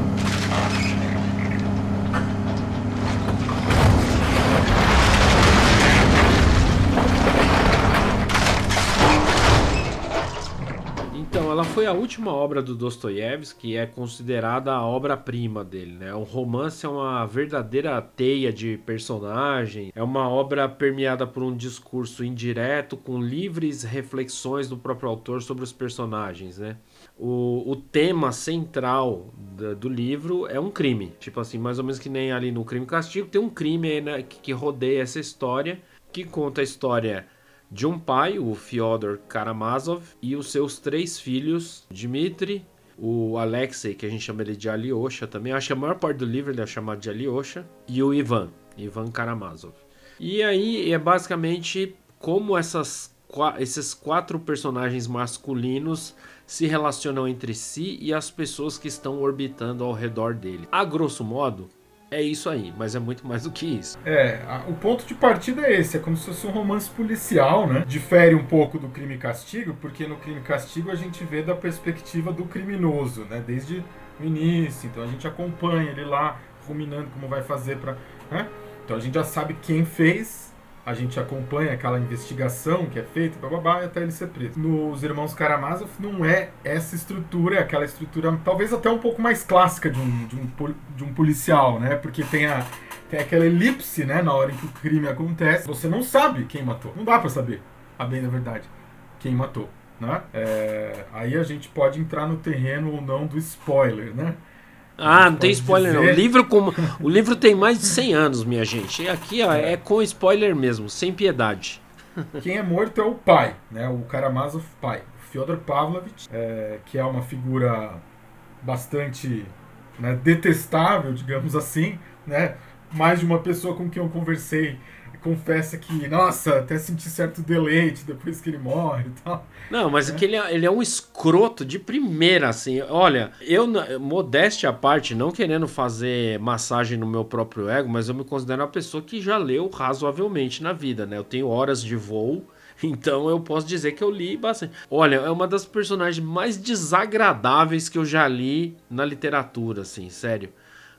É um puta cara escroto, assim, tipo, asqueroso mesmo, assim, impressionante. É, é uma figura descrita desde o início nas, nas cores mais né, é, negativas, né? Ele é uma figura que é descrito como uma mau marido, um mau pai, uma pessoa é, com certos vícios e, e desonesto, enfim, não tem aparentemente nada de bom nele. E uma coisa que é importante, a gente acabou não falando, mas em termos estruturais, uma coisa interessante é que o, o narrador ele é um narrador em primeira pessoa, que não é o autor, ele é uma figura daquela daquela cidadezinha, né, que fica sem ser nomeada durante boa parte do romance, né, e que teria sido baseada em Staraya né, aquela cidade na região norte da, da Rússia, próximo, não muito distante de São Petersburgo, e na qual Dostoevsky morou durante alguns anos, mais para o fim da vida. Né? E essa, essa figura do narrador é interessante, porque ele é um personagem do livro também. Né? Ele faz parte da obra de uma maneira decisiva, né? porque todos os acontecimentos passam pelo crivo dele. Embora, em alguns momentos, tenha alguns elementos ali de um narrador meio onisciente. Né? Então é, é um narrador que é ao mesmo tempo personagem, ele não é plenamente confiável, né? ele não é o, o autor, ele não coincide com o autor. Então é uma modalidade bem curiosa de, de narrativa. Né? Uh, o próprio partindo da própria figura do, do narrador, o narrador bem sui História, cara, assim. ela tem muitos eventos, muito pequenos eventos que, que se juntam nessa história maior, né? É o Dostoiévski dramaturgo essa hora, né? Exato. É uma série de pequenas cenas, né? Pequenas cenas, pequenos episódios. A maioria das cenas são cenas, digamos, internas, né? Cenas e que poderiam, é, poderiam ser colocadas num palco, né? A interação entre é um número às vezes menor, às vezes maior de personagens, mas todas elas têm uma, uma estrutura é, teatral, digamos assim. Né? Tem uma, uma dá para dá para imaginar aquilo num palco. Né? E é muito curioso também que a, a, primeira parte do livro assim é, é, foca muito na persona do Alyosha, né? Que é, no caso, o filho caçula. Tipo assim, é um monge, é um moleque cristão. Ao que se demonstra, tem uma alma boa, um moleque bonzinho, que se preocupa com os irmãos, que se preocupa, que, que tem noção que o pai é um puta escroto, mas mesmo assim se preocupa com ele. E é o Alyosha correndo pra lá e pra cá, né? Tipo, o Alyosha meio apagando incêndio, uma boa é parte da história. É literalmente literalmente correndo mesmo, assim. Literalmente tipo, correndo. Tipo o nosso monge corredor. Assim. E, e aí entra uma coisa que eu acho muito legal, assim, da história. Essa história, ela gira ao redor desses quatro caras. É, é o, o pai que é assassinado e os três filhos aí. E os três filhos, eles têm características muito marcantes, assim. É, é um livro, cara, de personagem mesmo. Os personagens são muito bem construídos. Cada um, você consegue ver que cada um tem uma voz diferente. Essa coisa da voz no, no livro é, é curiosa, né? Quando, sei lá, tem um camponês falando, ele tem um jeito de falar. Quando é o Alyosha falando, ele tem um jeito de falar. Quando é o Ivan, que é mais um intelectual, ele tem outra maneira de falar. É muito curioso. E o jeito do. Eu acho até que essa percepção que você tem de que o Fyodor ele é um velho escroto, é até do jeito dele falar, meio bufão, meio bufo, assim, meio sacana. Ele tem um jeito sacana de falar, assim, que meio que te incomoda, te irrita. É no meu caso, né? Pelo menos eu li e ficava muito. Puta cara escroto, né? Tipo, e aí, é, é essa coisa do do, personagem, assim, deles serem muito bem construídos, você percebe. Mas dá a impressão que, assim, a história é centrada nesses quatro caras e, e adjacências, nas pessoas que flutuam ao redor deles, mas parece um gradiente, onde na ponta o mais escroto é o pai, assim, parece que ele não tem vir, virtude alguma. Aí passamos depois ao Dimitri, que é o filho mais velho, que mal foi criado por ele, porque o pai é um merda, né? Ele casou com uma mulher, se apropriou da herança dela, ela morre e tem, eles, têm, eles têm um filho, ela morre, o filho é criado pelo. Como é o nome? Ele é como se fosse um mordomo ali, né? Um é servo Grigori, ali que tá ali né? trampando e cuidando é... das coisas Isso. da casa, né? E o Grigori cuida do Dimitri ali até que vem um parente e leva ele para outro lugar, né? É, isso é um ponto interessante, né? Porque você falou de ser um servo, né? A gente falou da servidão. O, logo no início, o narrador diz que a, a, história se passa algumas décadas atrás, né? Então é um retrato da Rússia ali talvez dos anos 1850, digamos, né? É mais ou menos esse período. Então ainda tem a servidão, o Grigori ainda é um tá retratado como um servo, né? Mas é isso, é mais ou menos no período da, do, da abolição da servidão. Provavelmente, né? E aí, o, o, a coisa que eu acho curiosa, né? Se a gente tem um pai que ele é tremendamente escroto, o Dimitri, logo na sequência, apesar dele ser um cara que vai pra carreira militar, você, você vê que ele é meio bom vivan, assim, né? O, o cara pegador, o cara ali da, das paixões, o cara que não se reprime, etc e tal.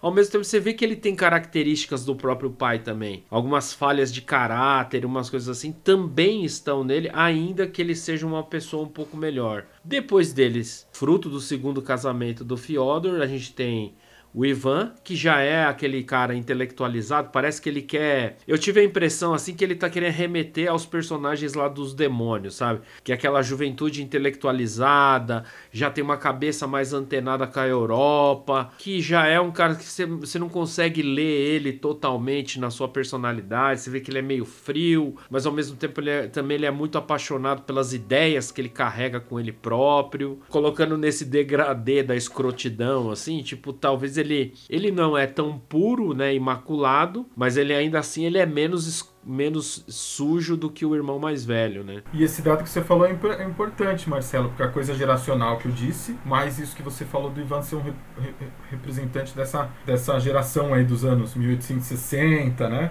Sim. Então tem essa coisa do embate geracional, é mais uma das camadas é, do romance, né? Então essa, esse, esse, embate das sucessivas gerações, digamos, dessa, dessa camada, dessas camadas médias né, da sociedade russa, que eram os portadores dessas ideologias ruptura, de transformação da, da Rússia do, do século XIX, né? E é justamente assim, a obra, ela tem um, um viés, assim, a presença de Deus, da bondade, da maldade, da ruindade no mundo, é, ele é um tema constante nas discussões discussões dos personagens, né? Das conversas entre eles, das coisas que eles narram que acontecem. E justamente o Ivan, você suspeita que ele é ateu, por exemplo. Você suspeita. Mas quando ele é inquirido, e aí, amigo, você é ateu, você acredita em Deus ou não? Ele meio que dá umas saboneteadas. É, tipo, exato. fica meio que em cima do muro, não chega e fala abertamente. E o Ivan é um personagem que ele tem umas falas memoráveis, assim, no livro. É, provavelmente a fala mais famosa do livro é parte do Ivan, né? De que se Deus não existe, tudo é permitido, né? É formulado de maneira quase que literalmente assim em algumas das passagens do livro. Não existe necessariamente essa frase com todas as letras, mas conceitualmente o conjunto de ideias remete a isso aí, assim, né? Tipo. É, é tem uma, uma passagem ali que é quase literalmente isso que ele diz. Quase literalmente. Se a gente tem esse Ivan super intelectualizado, né? Que é praticamente um cara da matéria, né? Pé no chão. O último aí, né, nesse degradê da escrotidão que eu comentei é o Alyosha, que é tipo um rapazinho, né? Ele deve ter o quê? Uns 16, 17 anos, assim. E ele é um monge, todo cristão, todo dedicado, de bom coração. Ele tá ali sempre para ouvir as palavras do Starets, né? Que no caso é um monge uhum. específico lá, que é um monge veterano, que meio que acolhe ele. Acho que numa conversa informal nossa num outro momento, saiu esse papo. É uma história também que discute a paternidade postiça também, né? Se o Alyosha projeta, assim, no, no Startvets aí, que, que ele vai procurar conselhos, que ele vai procurar abrigo, acolhimento, etc e tal, o, os outros irmãos também não tiveram esse pai também. Eles meio que projetam essa figura paterna em outras pessoas também, né? O livro, ele tem, obviamente, tem outras personagens muito interessantes, né? Tipo, em, em especial personagens femininas, mas essa coisa da, dessa masculinidade aí no livro, ela é. chega a ser meio pesada umas horas, né? É, e a gente não falou, dentro desse tema do pai, um, um dos personagens mais importantes que é o Smerdyakov, né? O Smerdyakov Exatamente. provavelmente é filho também do Fyodor Pavlovich, né? Então, no caso dele, essa figura paterna é ainda mais difusa, né? Porque não tem uma admissão. É, não, a, admissão de paternidade é tácita, né? mas ela não é explícita em nenhum momento. O Fyodor Pavlovich não fala com todas as letras, eu sou o pai do Smerdyakov. Então os irmãos Karamazov provavelmente são quatro, não três, né?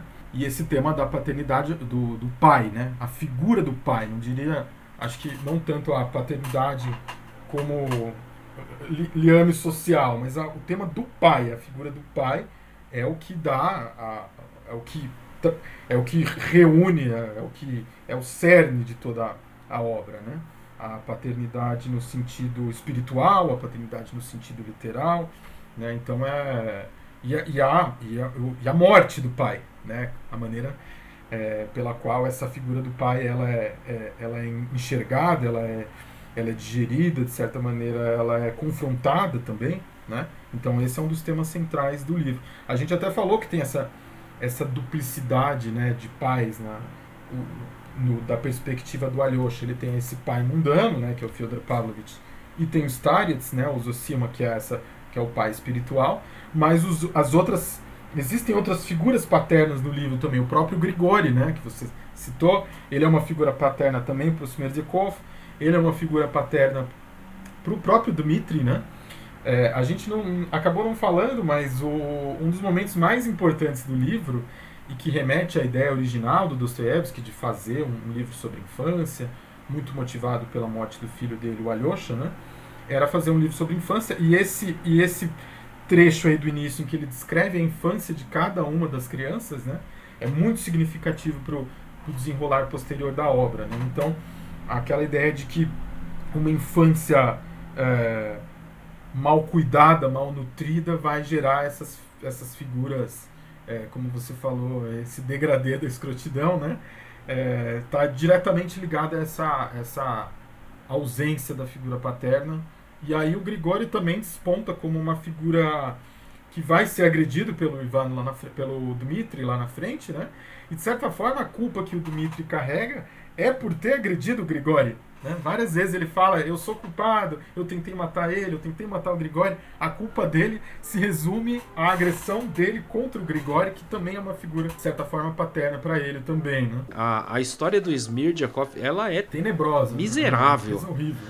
Miserável, assim, porque, tipo, é, é, é literalmente o filho do estupro, né? É, como eu disse, com um livro com mais de 100 anos não tem essa de spoiler, né? Então a gente pode falar abertamente, tipo, Fyodor, ele e uns, am uns amigos dele veem uma moça que é meio que é praticamente uma mendiga, né? Uma moradora de rua ali da cidade deles. Problemas mentais, daí, né? Uma pessoa frágil. É, com né? problemas mentais, né? Tipo, e daí os caras fazem uma aposta, ele vai lá e estupra a moça por uma aposta e logo depois ela é engravida e pouco antes de dar a luz, ela invade o terreno lá da casa dela e dá a luz ao Smirjakov na num banheiro, né? Nascido da merda, literalmente. Assim, e logo depois ela morre. E gera meio que uma coisa que eu achei interessante no livro, esse tema da ruindade, da maldade, da filha da putice mesmo assim, presente, é, é, ele é tipo uma nuvem que tá passando por trás de tudo, assim. Mas ao mesmo tempo você percebe que, por exemplo, a população local fica muito sentida, porque a população acolhia essa moça, né? Dava do que comer, cobria ela no inverno, arrumava lugar para ela dormir. E quando acontece ela morre, rola meio que um, um mal-estar ali local, né? Então, tipo, parece que dá uma balanceada nessa nesse pêndulo da maldade, da ruindade. É, uma subversão da, da coletividade, né? É um tema importante. Exatamente. Você. É, você arrebentou a coletividade. Se a coletividade estava mostrando um pouquinho do que ela tem de bom, humano, você foi lá e cortou isso no talo, assim, sem piedade. E o Smirjakov, ele é criado também pelo Grigori, né? E eles se desentendem, né? Então também tem essa coisa, né? Tipo, a pessoa que te acolheu, você pensa. E aí é, é demonstrado uma série de características pessoais dele, assim, na infância, que vão redundar no que ele vai fazer adiante no livro. Eu achei legal essa coisa que você falou, né? dessas diferentes paternidades no livro, sendo que tem também essa coisa do episódio do Alyosha, que ele vê os meninos jogando pedra num outro menino na rua, né? Que ele vai. E aí é de novo, é ele falando da infância de novo, né? Porque ele vai lá meio que, ô, oh, não briguem, não é legal brigar. O moleque vai lá e mete uma pedrada na cara dele. dele. Né? Ele mesmo. É, e, esse, e, essa, e... e... esses menininhos retornam depois lá no fim do livro, né? É... Sim, oh, é mó comovente essa parte, assim, cara. Cê, dá, uma, dá um aperto no coração, assim. A princípio eu achei, puta, lá vai vir mó coisa moral, né? Uma liçãozinha de moral. E não. Ele diz descobre que, que até essa treta que são umas crianças brigando na rua, apedrejando um outro moleque, tem culpa da família é, dele, né? Tipo, exato. Isso ac acontece por uma coisa que o Dimitri, o irmão dele, apronta, sobra pro menino, depois ele vai. Giriov, né? O subcapitão que é humilhado pelo Dimitri em, público, né? E aí o menino toma as dores do pai. Então, de novo, é uma figura de uma criança desamparada, que é essa, essa ruindade que você falou, essa maldade, ela meio que espraia, né? É, de uma maneira meio que involuntária, mas ao mesmo tempo meio que parece uma. Qual é aquele termo que a gente usou muito na. exponencial, né? Como se fosse uma, uma onda em que o mal vai crescendo exponencialmente conforme ele vai se espraiando, né? E eu acho muito, muito foda, né? Esse tema do, do pai, do abandono, de como as crianças crescem, que indivíduos elas se tornam depois de adultos, talvez não seja nem o objetivo dele discutir isso aí, mas é presente demais, assim, é uma coisa muito, muito foda, assim. Eu, eu achei aqui na pesquisa também sobre o, o livro que o nome Karamazov, ele é meio que uma junção de umas palavras. Exato. Quer dizer, cara é, é, castigo e punição, e Mazate sujar ou pintar, né? Então é isso mesmo? É, exatamente. Engordurar, é emporcalhar, né, nesse sentido. É, é, existem algumas possíveis etimologias para a palavra cara, né? Talvez tenha uma palavra de origem turca que o Dostoevsky ouviu também lá no, no exílio siberiano, então é, tem, uma, tem uma multiplicidade de, de possibilidades de interpretação, mas é Sim. parte basicamente desse ponto. Né? Então essa ideia, a gente falou também da coisa do, da sujeira também é um tema recorrente, do, do, o cheiro também é um tema recorrente, né? Ele aparece em mais de um lugar, né? Quando a, a, a Elizaveta Smerdiasha, que é a fedida, né? Ela dá a luz e o Smerzikov também é o, o fedorento no episódio da, do, das Ezequias lá dos Tarets, né? Quando o corpo começa a exalar aquele cheiro é, desagradável, né? Então essa, essas manifestações corporais, né? Ligadas a uma degeneração, uma um estado de decadência moral, ela, elas têm uma correlação né, de emanações corporais, físicas e que estão intimamente ligadas a, a coisa do, do espiritual e do, e do moral. Uma outra coisa que eu achei bem, bem, bem interessante assim do livro é essa: os filhos têm plena consciência que o pai não é a melhor pessoa do mundo. Assim, os, os, todos eles têm a noção. Se, se, a gente colocar o próprio Smirdiakov aí na, no plantel de filhos aí, até ele percebe que o velho ele é uma pessoa ruim, assim, não é uma pessoa legal, né? E eu acho isso interessante em, em que patamar, assim, como cada um se relaciona. Porque, por exemplo, o Dmitri não consegue nem morar sob o mesmo teto que ele. Ele mora separado. O Alyosha mora lá no mosteiro com os monges. E o Ivan continua morando lá com ele. É, é, é, e o outro serve como servo ainda, na casa do próprio possível pai, né? Então, vai criar. Ele é o cozinheiro. É, né? o cozinheiro, assim. Então, meio que cria uma teia de relações meio complexa, assim, né? Filho, ao mesmo tempo, é um servo cozinheiro, o outro se acha muito intelectualizado, com aquela cabeça ocidentalizada pra caralho, mas ao mesmo tempo convive com esse pai que ele é meio que, em certa instância, é meio que um retrato de um tipo de Rússia anterior. Não sei se eu tô falando uma barbaridade nesse aspecto, assim, mas essa teia de relações ela é toda torta, né, cara? É muito complexa. Daí quando você acrescenta essas outras pessoas do tipo, o, o, o grande embate aí que vai conduzindo a história para onde ela chegou, é porque o pai tem interesse numa determinada moça, o Dimitri, que já é noivo de uma segunda moça, de uma outra moça, também se relaciona com essa mulher aí que e aí fica esse embate de interesses aí, né? Tipo, entre vira meio que um triângulo amoroso de uma mulher com o pai e o filho. Então é tipo, é um negócio tudo errado por de saída assim, de natureza. Você fala, meu, tipo, nem Nelson Rodrigues bolaria um negócio desse assim. é, e, e, é interessante porque a relação da Kátia com, com o Dmitri, né? Então essa esse esse casal original, o primeiro casal, é. né? Ela já é uma relação motivada por uma questão de interesse econômica, tem aquela coisa da desonra do pai, da Kátia, de novo, uma figura paterna. Né, como chave para esse liame entre os dois, essa ligação entre os dois. E aí depois entra a figura da Grushenka, né? E a Grushenka, ela é o pomo da discórdia, aí quase que literalmente, né, entre o Fyodor Pavlovich, o pai, e o Dmitry, é, Karamazov. E ela também tem lá uma figura, o velho Samsonov, ah, que é meio que um também uma figura dúbia, que não se entende muito bem se ele é um protetor. Sugar Baby, cara, vamos colocar é um... no linguajar dos jovens aí, tipo, o Sugar Daddy, Exato. é o Sugar Daddy dela aí. É um Sugar Daddy. Mas aí é que tá, tá vendo? De novo uma figura paterna, estranha. Bizarra, torta assim, né? Bizarra. Exatamente. É a Grushenka ela é colocada aí como essa femme fatale ali, que usa os dois como um. Né, um, step do outro em algum momento. É, ela, ela fica. E, ela tá e, é muito, e é muito legal você ter usado essa expressão step, porque me deu um.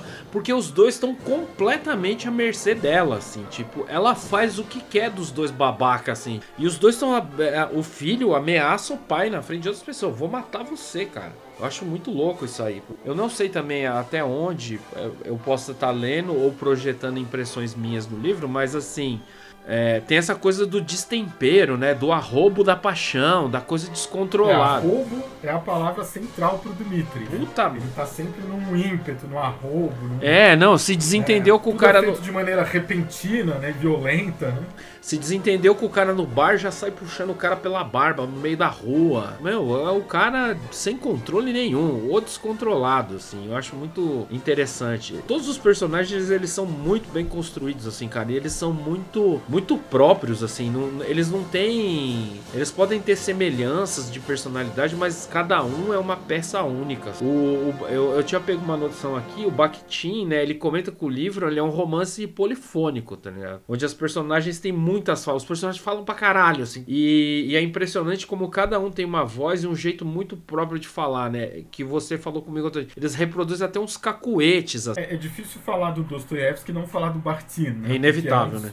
principais leitores do Dostoiévski, né? Mas é, é, é, isso que você falou. No plano da linguagem propriamente dita, tem um, um trabalho ali do Dostoiévski que acho que é muito característico também do dramaturgo de achar tiques, né? De achar maneirismo, de achar é, repetições, é, quase que é, uma coisa assim meio hipnótica em alguns momentos de certas formulações, né?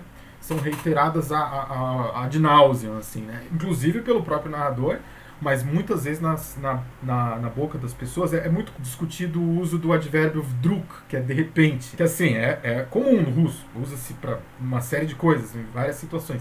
Mas no, no Dostoiévski, assim, é, são 20 por página. Né? E na hora de traduzir, você tem que reproduzir aquele monte de de repente, de repente, de repente. Tudo é feito de maneira repentina. Né? Isso não é à toa, porque entrando na questão lá do dialogismo, da, da polifonia, é, o Bartin entende isso, que não dá para entender o Dostoiévski dentro da perspectiva monológica, ou seja, todos os personagens falam aquilo que o, o narrador quer que elas falem, então tem uma coisa até meio fatalista nas suas falas, né? O personagem está tá condicionado a dizer aquilo naquela situação. E no Dostoiévski é sempre no diálogo, né? É sempre na resposta, na interação com o outro. Né? Aquela, a palavra ela toma essa forma específica, não só como um, um tique de marcação de um personagem, mas como manifestação dessa essência desse personagem. Né? E sempre em diálogo, né? a, a, a reação de um personagem está sempre condicionada à reação do outro, e numa cadeia infinita de movimentos repentinos. Né? Daí eu o, a, a, centralidade do de repente, né, nessa construção da, da narrativa do Dostoiévski, né? Então não é à toa que tem isso. Então, de, de, fato, cada, cada personagem ali tem uma voz própria. A questão da polifonia é isso. É, cada personagem tem uma voz independente, né, que, é, que é conduzida por uma visão de mundo, né? E essa, e essa voz, ela ela está em constante choque, conflito com as demais vozes, né? Até que ponto isso é uma chave definitiva de leitura do Dostoiévski, aí já não sei, porque como a gente falou, Dostoiévski tinha suas convicções, é, algumas das personagens na, eu entendo que são é, como se fossem pastiches de, de determinadas paródias quase de determinadas figuras dentro da visão do Dostoiévski. Né? Então tem alguns elementos monológicos também, né? Não é uma plena dialogia, a polifonia, e cada um faz o que bem entender. Mas é realmente é uma chave muito interessante para a leitura, sobretudo desses romances mais tardios, e nos Irmãos Karamazov isso é uma coisa... É, realmente cria ali um, uma colcha... Não vou dizer que é uma colcha de retalhos, mas é uma, um caleidoscópio ali, digamos, né? De que é isso, conforme vai se movendo, a, a imagem vai, vai movendo junto, né? De maneira súbita repentino. Né? E a gente, eu trouxe o Bakhtin aí agora há pouco, né? O, outra, outro célebre aí a, a, discutir é o Freud, né, cara? E ele coloca os irmãos Karamazov ali junto do Édipo Rei e junto do Hamlet como as narrativas que tratam da problemática com os pais, né, cara? Então, tipo. É, é exatamente, é, é um tema do parricídio, né? Então é um dos temas mais caros à psicanálise, né? Dostoiévski, o Freud, aliás, ele coloca uh, algumas das chaves interpretativas dele na conta do Dostoiévski, né? Não é do Dostoiévski pessoa, né? Então, essa a culpa da morte do pai, né? a, a doença epiléptica, então uma série de outros problemas é, neurológicos, psicológicos que a, a, assombram ali o Dostoiévski, o o Freud coloca nesse mesmo balaio. Então ele examina não só a obra, como a mente que a criou. E é uma das leituras mais interessantes, né, do, dos Karamazov, especificamente, nessa de novo, voltando à, à questão do, da figura paterna, né? Ah, e do parricídio, propriamente dito, né? Que é o tema central dos, dos Karamazov. Eu acho muito louco, né, cara? Porque são três obras incríveis, assim, porque Édipo Rei é aquilo, né? O cara arranca os próprios olhos, que ele descobre um negócio estarrecedor e, e mata o pai. No Hamlet é. também. Hamlet. No Ham, o Hamlet já começa com o pai morto, entendeu? E daí ele vai. Exato. E daí ele vai lá e mata o padrasto, tá ligado? E morre fazendo isso também. E aí aqui a gente tem essa, essa família disfuncional muito doida. Pô, é uma família básica, uma família basicamente masculina com, com todas essas questões assim. Cara, eu acho é, que é muito muito foda assim. Outro lance assim também, cara, que você percebe lendo o livro é essa discussão aí sobre tipo o papel de Deus, questão da espiritualidade também e dessa a presença da maldade no mundo. Assim. Exato. Surge abertamente no livro críticas ao catolicismo romano, assim, abertamente, assim, sem véu e fantasia, mas ao mesmo tempo, assim, é, eu acho que fica muito na conta do Ivan também falar da, da maldade no mundo, né? Para justificar se ele acredita em Deus ou não. Mas, cara, é, é, assim, não só nessas narrações, mas também com o que acontece com as pessoas, né? Você, quando vê, vê, o, tem o episódio com a Liosha lá ver os meninos, ele vai descobrir como eles vivem. Você vê que é uma condição miserável, assim, tipo, uma pobreza extrema, as pessoas mal têm que comer. O que, que você, o que, que te faz humano vivendo numa sociedade que é desse jeito, assim? E eu digo isso não porque ah, o livro ele não tem nenhum viés socialista, nada do tipo. Ele é um livro bem cristão e em certo aspecto ele é bem conservador também. Mas ao mesmo tempo, assim, esse, esse elemento assim de tipo, o que nos faz humanos, entendeu? Qual que é o nosso limite pra gente não se perder aqui nesse mundo, sabe? Acho. Isso, a, a, acho que assim, a, a leitura mais recorrente do Dostoevsky no Ocidente é a leitura a partir da psicologia, né? E a leitura do, a partir do existencialismo. Né? Então, essa indagação do que é ser humano, de como a, de como a mente, a, a alma humana né? É, é, se conforma desde o, da infância, né? como a gente viu, é um tema bastante importante dos Karamazov. Mas tem esse elemento, você começou falando da questão de Deus, o, o elemento teológico. Né? É muito importante também em toda a obra do Dostoevsky, sobretudo aqui nos Karamazov. Né? A gente está falando de uma obra que tem um embate claro entre o mundo espiritual e o mundo concreto, real. Né? É, e a visão de ortodoxia do, do Dostoevsky está muito presente. Do que é a ortodoxia, qual a função da ortodoxia, essa visão messiânica né, que o Dostoevsky tinha da Rússia da ortodoxia aparece em diversos momentos.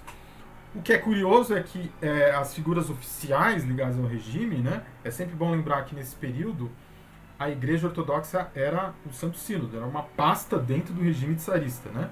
Então as figuras ligadas à ortodoxia oficial não gostavam muito da visão do Dostoiévski também, por ter alguns elementos disso que você classificou e do que o professor Paulo Bezerra chama de socialismo cristão, né? Então ele tinha uma visão um pouco negativa dessas camadas altas da sociedade é, e, presum, e entrevia uma espécie de um de um de uma essa visão mais comunitária que não agradava muito. Mas a visão dele da, de ortodo, da ortodoxia da religião alguns princípios teológicos que ele aponta ao longo de todo o livro são centrais também para a trama né? Não só a questão do, do bem e do mal mas a da figura de Deus né? A figura do diabo que é presente em todo o livro inclusive literalmente literalmente. Né? uma das um dos momentos mais marcantes do livro é a a visão, a conversa que, que o Ivan Karamazov tem num, num acesso lá de delírios tremens, né? Ele tem lá a chamada febre branca, né? Que os russos chamam. É, ele, o alcoolismo é um tema meio também subjacente é, à obra. Ele né? é mais discreto, assim, mas ele tá ali. Discreto, mas tá ali. O Ivan sofre disso, ele tá tendo aquele acesso ali, ele tem aquela visão, aquela, aquela longa discussão com o, com o diabo. Aliás, a, me, me parece que a, é dali, né? Que sai, em boa medida, o mestre Margarida do Bulgakov sai muito daquela cena ali. Né? A, a descrição física do diabo, né? embora a maioria fale que é uma descrição do, do, do Herzen, né? do Alexander Herzen, mas parece muito com o, o, o, primeiro diabo que aparece lá no Mestre Margarida, né? E o, e o nome desse diabo, o Karoviev, aparece nesse episódio. Né? Olha. Né? Então parece que o, que o Bulgakov bebeu muito daí também, né? Para fazer a caracterização daquele primeiro capítulo ali do, do Mestre Margarida. Mas é, essa é uma, essa, esse é um aspecto da obra que muitas vezes escapa um pouco ao leitor ocidental, né? Porque todas aquelas coisas, aquelas premissas do, da ortodoxia são um pouco estranhas ao leitor ocidental, né? Quando se fala de Monte Athos, o tipo de monasticismo que existe no Oriente, né? sobretudo na Rússia, a própria figura dos Starets, né? Que na nossa tradução não ficou Starets, ficou ancião. Ah, pô, agradeço, viu? Por ancião. Agradeço, é. porque, mano, eu ficava sofrendo, assim. É start, é, sabe? Tipo, a palavra não entra direito na sua cabeça, assim. Mas, pô, faz todo sentido, né? É, porque é uma palavra muito, assim, a, a ortodoxia russa, ela é muito baseada no, no grego, certo? Só que tem muitos, muitas palavras que foram transliteradas e muitas que são calques, né? É, e, e a, boa parte das palavras ligadas ao mundo é, ortodoxo que aparecem na, no, no, livro são, são helenismos, né?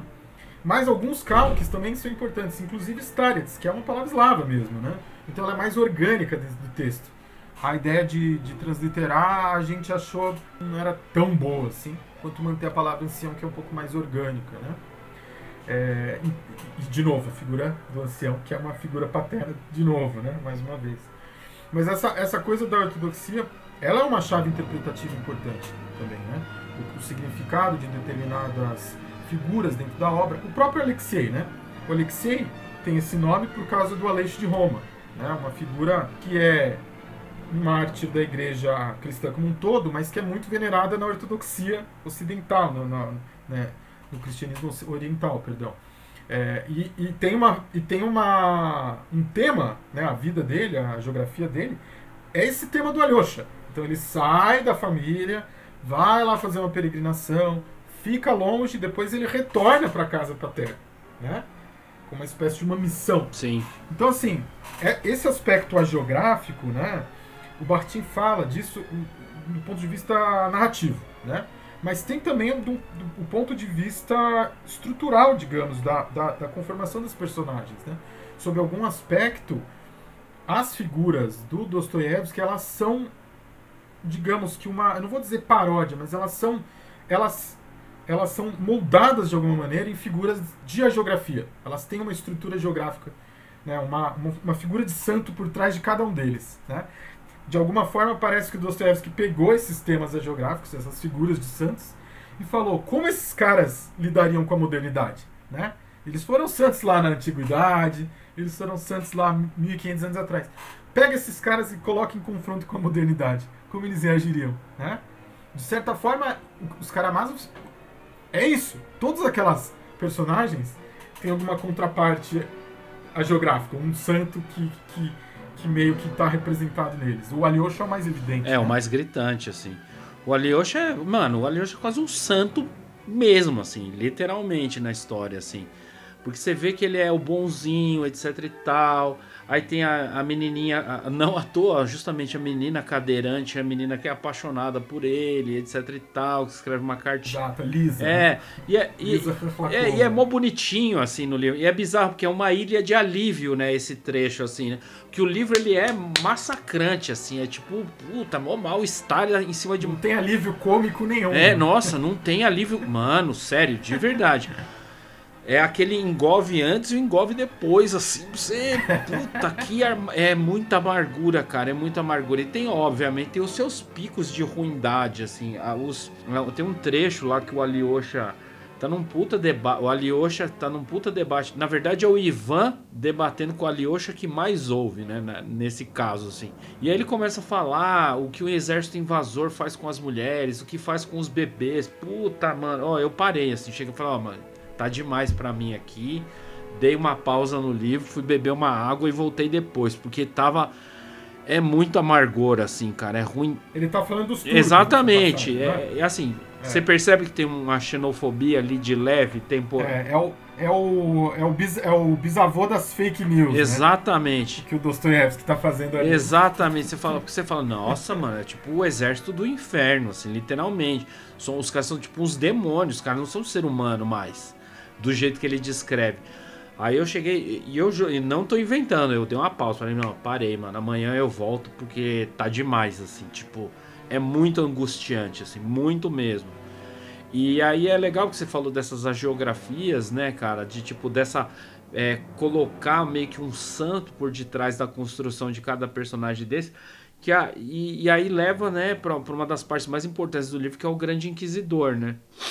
Ah, sim, não citamos, né? É. E, porra, é muito foda essa parte, cara. Porque é basicamente assim, tipo, é como se fizesse um debate, assim. Pegue, sei lá, Noam Chomsky, assim, ateu, e bote ele para conversar com João Paulo II, assim, ou com. Mano, é meio que é meio. É muito intenso, assim, né? E, e, é feito na forma de um poema que o, que o Ivan escreveu. É, né? que o Ivan compôs e tal. E, mano, é muito incrível, assim. De verdade, assim, acho que é uma das das minhas partes prediletas do livro, porque não é só esse confronto de ideias e uma comprovação de uma de, de que assim, olha, qual que é a importância do papel de Deus no mundo e na organização da sociedade. Mas é uma discussão sobre a própria natureza humana também, né, cara? Você fala assim, tipo, porra, a gente. E eu, eu, acho que aí ele antecipa o existencialismo aí, sei lá, uns 200 anos, assim, mais ou menos. Assim. Ele faz isso muito antes do Sartre, ou de qualquer outro cara tá quebrando cabeça com esses temas assim. E é discutido com uma profundidade muito foda assim, cara. Porque fala de liberdade, fala de dever, de compromisso, fala do poder religioso, e o que se fazer com esse poder. No, no, meio dessa discussão também tem umas críticas ao catolicismo também, né? Pega umas coisas até que seriam que seriam aquelas coisas que, os, que a reforma protestante falou: ah, tá vendo? Vocês vendem relíquias e etc e tal. O cristianismo não é isso aí. E eu acho, porra, muito, muito foda mesmo, assim, cara. E eu acho que, de novo, retoma um negócio que eu comecei na começo da conversa. Eu fico feliz de estar tá lendo isso hoje, porque eu tenho uma bagagem para entender umas camadas a mais, assim. Porque eu acho que se eu não tivesse talvez eu perderia muita coisa porque é uma parte muito densa assim. Muito densa. Muito densa. Tem muita referência, tem muita ligação com outras coisas fora da obra que você tem que pensar o que era a Rússia naquele momento, o que era o mundo naquele momento, o que era a percepção de uma religião naquele momento. E, cara, é fantástico, meu, de verdade, assim, eu gosto muito. Algumas possi possibilidades de leitura do, dos Karamazov, por exemplo, do Vassili Rozanov, né, que é um dos mais famosos, vem, vem o episódio do Grande Inquisidor como uma espécie de núcleo ali da, da obra, né? Ali é que tá, é um, é um caroço ali da, da É o core mesmo, central ali, né? E é o que tá em volta é o que tá em volta, né? É uma... Todo romance é um pretexto para escrever a lenda do Grande Inquisidor. Né? E é uma possibilidade concreta de leitura, porque é o que, é o que você falou, diversos dos temas que preocupam o Dostoiévski estão é, condensados ali de maneira, é, como você falou, muito densa, né? Todos esses temas da, da liberdade humana, da vontade humana, ah, que, curiosamente em russo são palavras próximas, liberdade e vontade. Né? É, aliás, existe uma palavra que é liberdade e vontade. Então, é, e essa, essa, esse retrato negativo do, do catolicismo. Então, tem uma série de temas que estão condensados ali na lenda do, do Grande Inquisidor. É, inclusive, eu já vi uma edição, acho que americana, em que era só a lenda do Grande Inquisidor. Caralho. Vendido como um livrinho à parte. Assim, é, dá para ler como, um, como uma obra à parte dentro dos Irmãos Karamazov. Né? E aí acho que só ela já dá pano para mais um quilômetro aqui. E começa como um, uma conversa né, entre os irmãos. Né? E são esses irmãos que, assim, eles são filhos da mesma mãe, é o segundo e o terceiro filho, que eles não foram criados juntos, né, cara? E, e é o momento rola o, o, preâmbulo disso é o Alyosha angustiado de que assim, mesmo o Dmitri, que é só irmão por parte de pai, ele tinha muita intimidade. Ele ria junto, conversava, ouvia os problemas do irmão. O Ivan era muito fechado. E é, e é, e é bizarro, né? Porque ele fala, pô, a gente foi criado de maneiras diferentes, em lugares diferentes, a gente tá se encontrando aqui e eu não te conheço. E aí ele, mano, aí é um atropelo que vem depois, assim, né? Tipo um caminhão 16 roda morro abaixo. É muito pesado. E é meio que, ao mesmo tempo, ao fechar disso aí, o Alyosha, aliás, nessa conversa, o Alyosha fala muito pouco, ele mais ouve do que fala, né? E ele. É, como não quase o livro todo. Exata, é, boa. É, o Alyosha, né, é um jovem, né? É um rapaz bonzinho mesmo. Eu acho que é por isso, assim. Ele é um rapaz bonzinho, ele só ouve. E ele. no final eles meio que se abraçam, né? Se, se conciliam. Eu acho legal pra cacete, assim, né? É, a figura do Ivan ela é, ela é enigmática de maneira deliberada, né? A gente não falou muito, mas ele. Porra, ele é muito. Dentro dessa. Ele é muito. É, ele é a figura, talvez a mais importante do livro, se a gente for pensar que nessa, nesse, nessa, nessa maneira de pensar a culpa e a responsabilidade né, do Dostoevsky, ele é o responsável, de certa maneira. É, ele é meio, né? que, meio que o meio. Ele é o assassino na visão de. na filosofia do Dostoevsky, na visão de mundo do Dostoevsky. Ele é o assassino. Inclusive na versão nas versões prévias, né, nas anotações, ele chamava o Ivan de o assassino, né?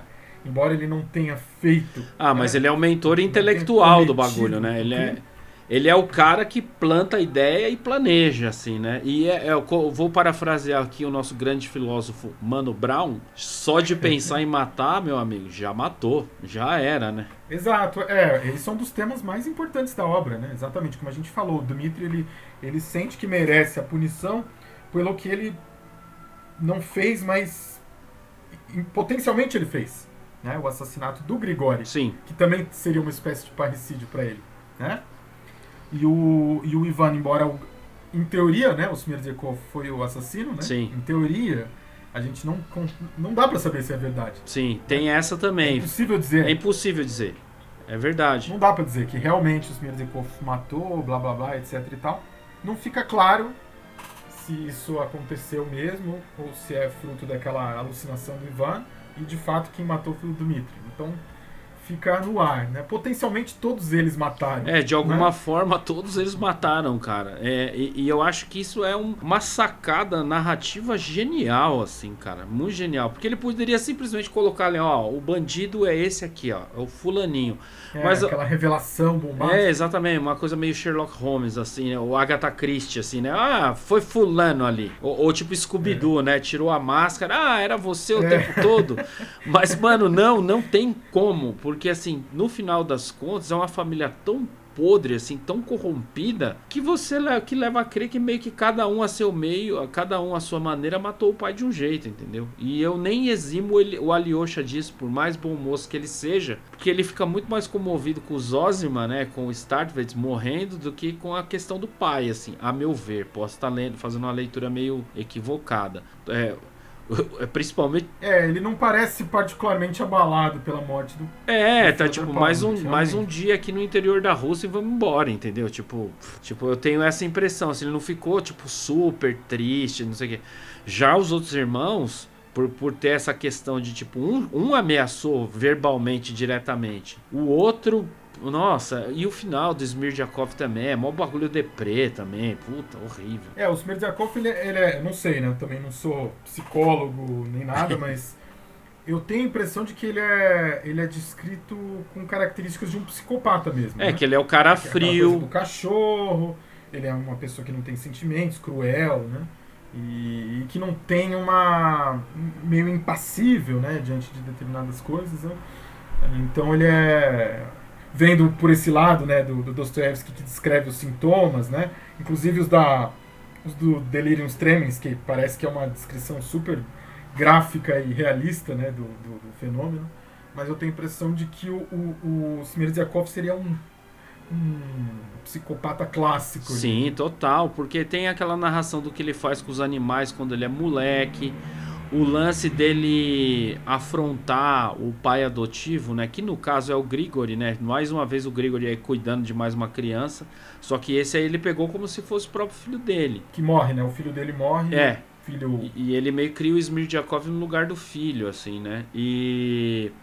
E ele fala, assim, tem narrações do pensamento do próprio Grigori, fala, mano, esse moleque é meio esquisito, ele não se importa com as coisas. Aí ele, mandaram ele para Moscou para fazer escola de cozinheiro, ele voltou, já voltou todo diferente. E é engraçado também porque tem uma, essa coisa da inveja entre irmãos também, né? Porque uhum. o Dimitri seria o, vai, vamos dizer assim, o principal herdeiro, vai, seria entre aspas, tá? Não é o termo mais assim. Seria o príncipe herdeiro, vai, vamos dizer assim, o primeiro.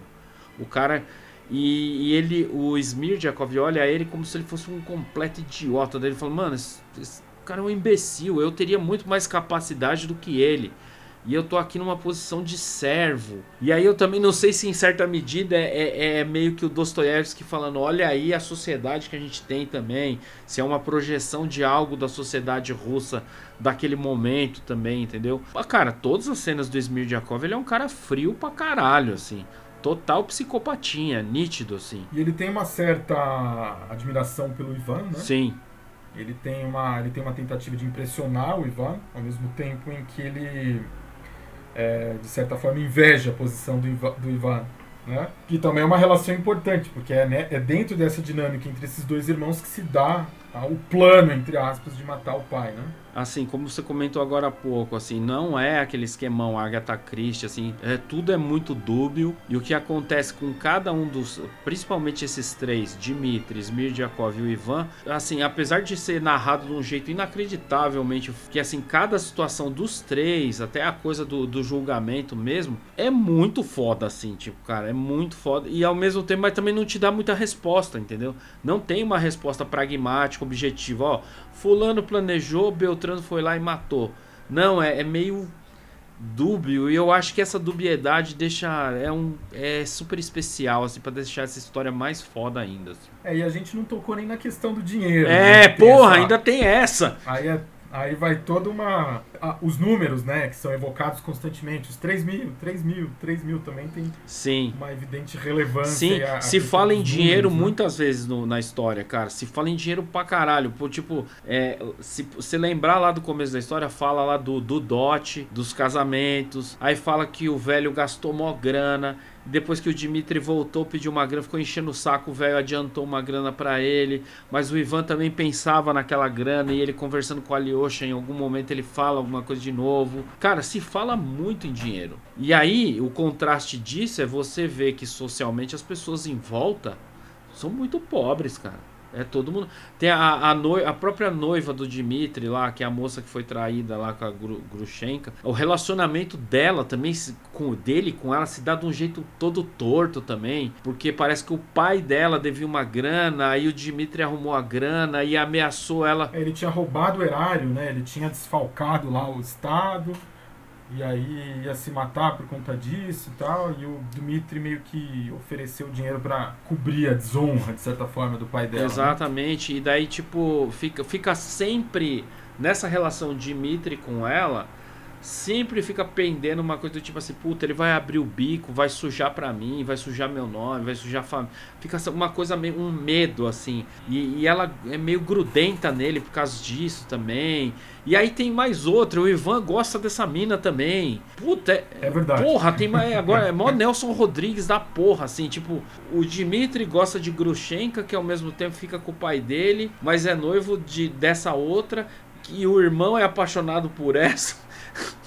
E o Alyosha é o garoto de recados entre todas essas partes, correndo para lá e pra cá. Caralho, é muito. É genial. Chegou uma hora que eu fiquei com medo, assim. Eu falei, mano, será que vai ficar esse, esse esses vários triângulos amorosos para tudo quanto é lado e eu vou me perder na história. Mas não, cara, é conduzido de um jeito muito genial, assim. Tem uma outra coisa que eu achei legal e como você traduziu, assim, trabalhou na obra, se debruçou, se debruçou bastante nela, você pode perceber. Ela é muito episódica, né, cara? Então ele conta uma história aqui, sei lá, o Alyosha foi falar com fulana. Aí é toda tarde ele conversando lá com ela, daí ele encontra a Lisa, daí encontra a mãe da Lisa, não sei o que. Acabou aquilo lá. Aí começa a falar... Sim do, do Zózima. O Zózima tá meio na hora final. O pessoal tá indo lá visitar ele. Ele é um homem santo, ele é um cara legal pra caralho. E daí ele encontra a mulher lá na entrada. Ele abençoa essa mulher e batata, batata, Acabou esse episódio. Aí o Alyosha indo pra uhum. outro lugar, daí ele vê as crianças na rua. Ele... É cheio de pequenos episódios, assim, né? E é engraçado. Claro que assim, isso é uma impressão minha também, tá? Tipo, é uma coisa muito pessoal. Cara, você não tem nem noção direito de como é essa cidade, de como todo mundo fica se esbarrando o tempo todo, né? Porque as histórias elas se dão sempre nos lugares fechadinhos, mesmo que seja na rua, é uma situação fechadinha. É, embaixo de uma árvore, É, na beira do árvore, rio. Perto da sebe, dentro daquele caramanchão. É, Né? É sempre um ambiente meio fechado, ainda que ao, ao ar livre, assim, aberto, mesmo que né? seja no, ao ar livre, ainda num lugarzinho fechado.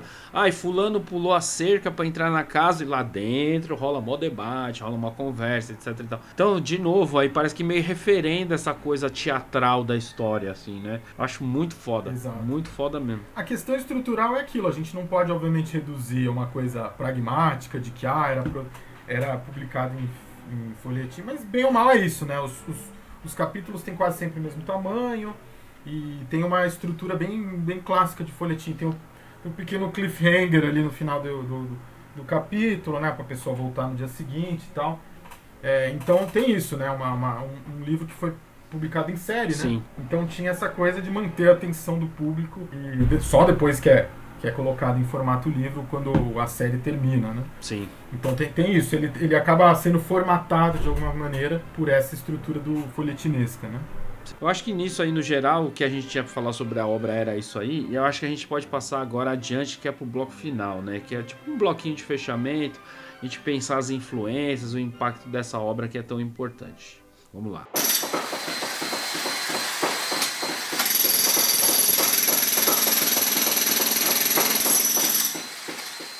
É, o, o- a coisa da recepção ela é bem complexa, né? Não sei se, se a gente teria espaço para falar de todo mundo que, que falou alguma coisa a respeito. Kafka, Thomas Mann, Naboca, Fu- Freud. Vai longe, né? Ah, cara, e é uma obra que influenciou. Porra, como, como você disse aí, o próprio Freud, eu acho que ele, mano, é, é- eu acho que é meio cabeça de lista, porque ele relaciona uma coisa que é muito central da obra, né? Essa relação dos, de pais e filhos, essa coisa meio psicanalítica, né? Projetando na persona do Dostoiévski mesmo, com outras obras É. que também já trataram disso, né? O próprio Hamlet, lá no. é, do Shakespeare, Édipo Rei, como a gente comentou lá atrás, né? Eu acho que, que assim, ele, como a gente já falou bem lá no comecinho, os irmãos Karamazov, ele meio que sintetiza e aprimora várias coisas que o Dostoiévski já vinha trabalhando em outras obras, né? Essa, sei lá, é, ter uma, uma história com crime, ele já tinha feito. Já tinha feito crime e castigo antes. Ter, ter, ter uma história com aquele tipo de mulher que aparece ali na história, já tinha feito antes também, assim. Então parece que ele pegou o melhor de várias das coisas que ele tinha feito antes e levou a enésima potência aqui, assim, né? Apesar do livro ele ser bem desencantado, assim, e na minha humilde percepção extremamente amargo, ele também, também tem umas jornadas de redenção também.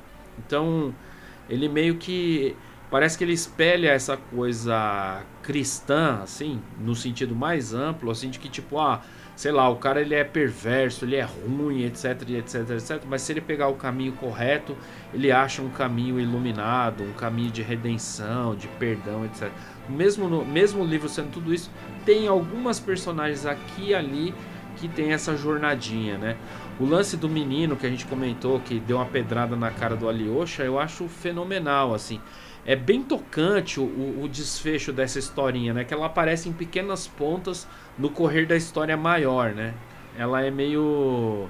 Tem um final redentor, vamos dizer assim, sabe? Eu acho interessante isso, assim. No, no, no plano, assim, que nem você falou, pô, a gente pode citar, sei lá, James Joyce, Jean-Paul Sartre, Ah, sim. Camus, É, Nietzsche, lista. Henry Miller, Albert Einstein, Kafka, é, Virginia Woolf, Hermann Hesse, José Saramago, meu, tem toneladas de influenciados, assim, eu acho, e a boa parte desses influenciados diretamente pelos irmãos Karamazov, assim, né?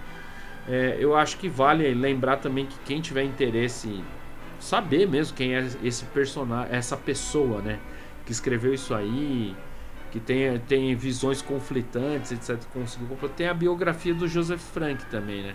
Ah, sim. Fundamental citar, porque é um trabalho colossal, né? Quase tão colossal quanto as obras do Dostoiévski. Escrito ao longo de quatro, mais de duas décadas, né? Quase três décadas. E, tem uma versão resumida, né? Pra quem não quiser ler todos os volumes. É, porque é eu acho que é cinco ou seis volumes, né? Livro pra cacete, cara. E a versão. A companhia, É. a companhia lançou, né? Uma. condensada. É, né? deu uma versão meio mais enxuta, assim, né? E eu acho que vale. Lembrando também que também tem uma revista científica, assim, uma revista crítica, na verdade, chama Dostoiévski Studies, né? Que se referenda a um grupo né, de estudos da obra do Dostoiévski, né? Fora que além disso tem. Pô, você entra no Google Scholar e digita Dostoiévski, você tem brincadeira aí para pelo menos uns 15 anos de leitura, assim, né? Tipo. Ah, fácil, fácil. A gente tem a Sociedade Brasileira de Dostoiévski, né? tem a Sociedade Internacional de Estudos de Dostoiévski. Então, é um autor profusamente lido, ah, endeusado, discutido, xingado, inclusive. Para quem gosta lá do, do Nabokov, ele tem um livro sobre lições de literatura russa em que ele desanca completamente Dostoiévski. Então tem, tem recepção para todos os gostos, todos os vieses políticos, ideológicos e todas as orientações possíveis e imagináveis do ser humano a respeito do, da obra, do, da recepção da obra do Dostoiévski. Sim, cara. E assim, né, também não basta reforçar né, que a influência dele ultrapassou a literatura, né, cara? A influência dele tá, sei lá, na filosofia, na psicologia, na própria teologia mesmo. As pessoas conseguem enxergar algo a discutir a partir do que o Dostoiévski escreveu, né? É, ele é muito reconhecido por antecipar várias correntes do pensamento, várias discussões que hoje viraram áreas estabelecidas do conhecimento, sabe? Tipo a psicanálise, o surrealismo, teologia da crise, o próprio existencialismo que a gente já comentou. Cara, todos eles passaram pelo Dostoiévski em algum momento, assim. E o, e o reconhecimento popular dele é imenso, né, cara? Sei lá, você vai. Se vocês um dia foram pra Rússia e for lá na biblioteca de Moscou, a estátua que tá na frente é a do homem, entendeu? Tipo, só para dizer isso de saída, né? É, na Rússia ele foi uma figura um pouco controversa durante alguns. Sobretudo durante o período soviético, né? É curioso que tem vários filmes, né? De obras do Dostoiévski do período soviético, ali do período do degelo, né? Sim, sim. dos anos 50 e tudo mais. É, mas por conta da. Ele, a, a crítica oficial soviética tentou vender ele como uma espécie de, de dissidente, como um, uma figura mais ligada ao socialismo utópico, né? Não cola muito, né? Muitas vezes isso acaba sendo uma forçação de barra. Mas ele é, é um autor que foi resgatado na, na Rússia contemporânea. Ainda acredito que ele não está na cabeça dos russos na estatura certamente não está na estatura do Pushkin, mas acho que para a maioria dos russos ele não está na estatura do Tolstói, por exemplo. Né? Ele tem uma estatura assim colossal, estratosférica, muito fora da Rússia. Né? Em que para muitos ele é o maior escritor russo disparado, né? um dos grandes escritores de todos os tempos e o maior escritor russo. Né? Mas é isso, é um, é um legado assim, dos mais ricos. E a gente falou um pouco da complexidade, né? Eu acho que também a pessoa que, que vai ler, como eu disse, né? Eu, eu li o Crime e Castigo lá atrás, sem qualquer background, sem saber porcaria nenhuma de nada. E foi um livro que me marcou bastante. Né? Então a pessoa que se aventurar mesmo, tem, não tendo todo esse contexto que a gente falou, sem ter essa bagagem, acho que alguma coisa vai, vai aproveitar. Né? A fruição não vai ser das mais profundas, né? vai ser muito confuso em alguns momentos, mas dá para tirar alguma coisa mesmo pro leitor menos treinado, né? Experimentado, menos treinado. É, exatamente, cara.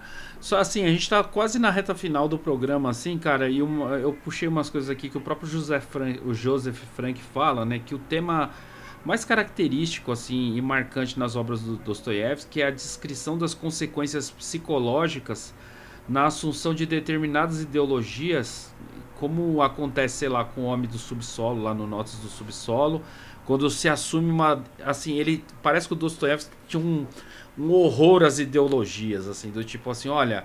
Botou lá a carapaça de que ah, eu sou um socialista. Qual que é a consequência de você viver em função de uma ideologia? E o próprio Joseph uhum. Frank também ele comenta que, o, que existe também o conflito entre as ideias e o coração, o embate entre a razão e a fé cristã, né? Ele é que é para o Joseph Frank também o que ele chama de crítica da ideologia, né? E que ele via muito disso uma contraposição do que o Dostoiévski acreditava com o que ele viu ou enxergava fora na Europa, no Ocidente, assim. Então, é, esse peso da, dessa cultura cristã ortodoxa era muito grande para ele, assim, no, no, no, sentido de que era o organizador de como ele entendia o mundo, né? E o eu acho que é genial, assim.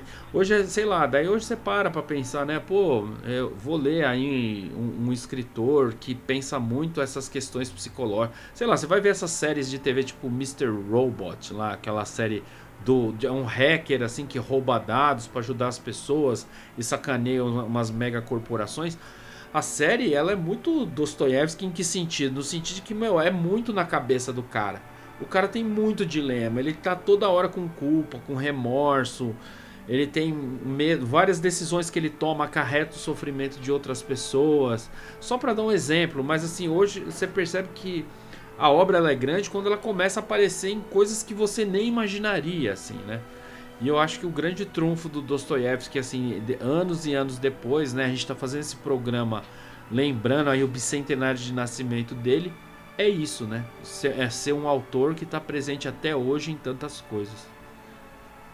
É, acho que as, é, usando aquele conceito de refrações, né? As possíveis refrações da obra do Dostoiévski são potencialmente infinitas, né?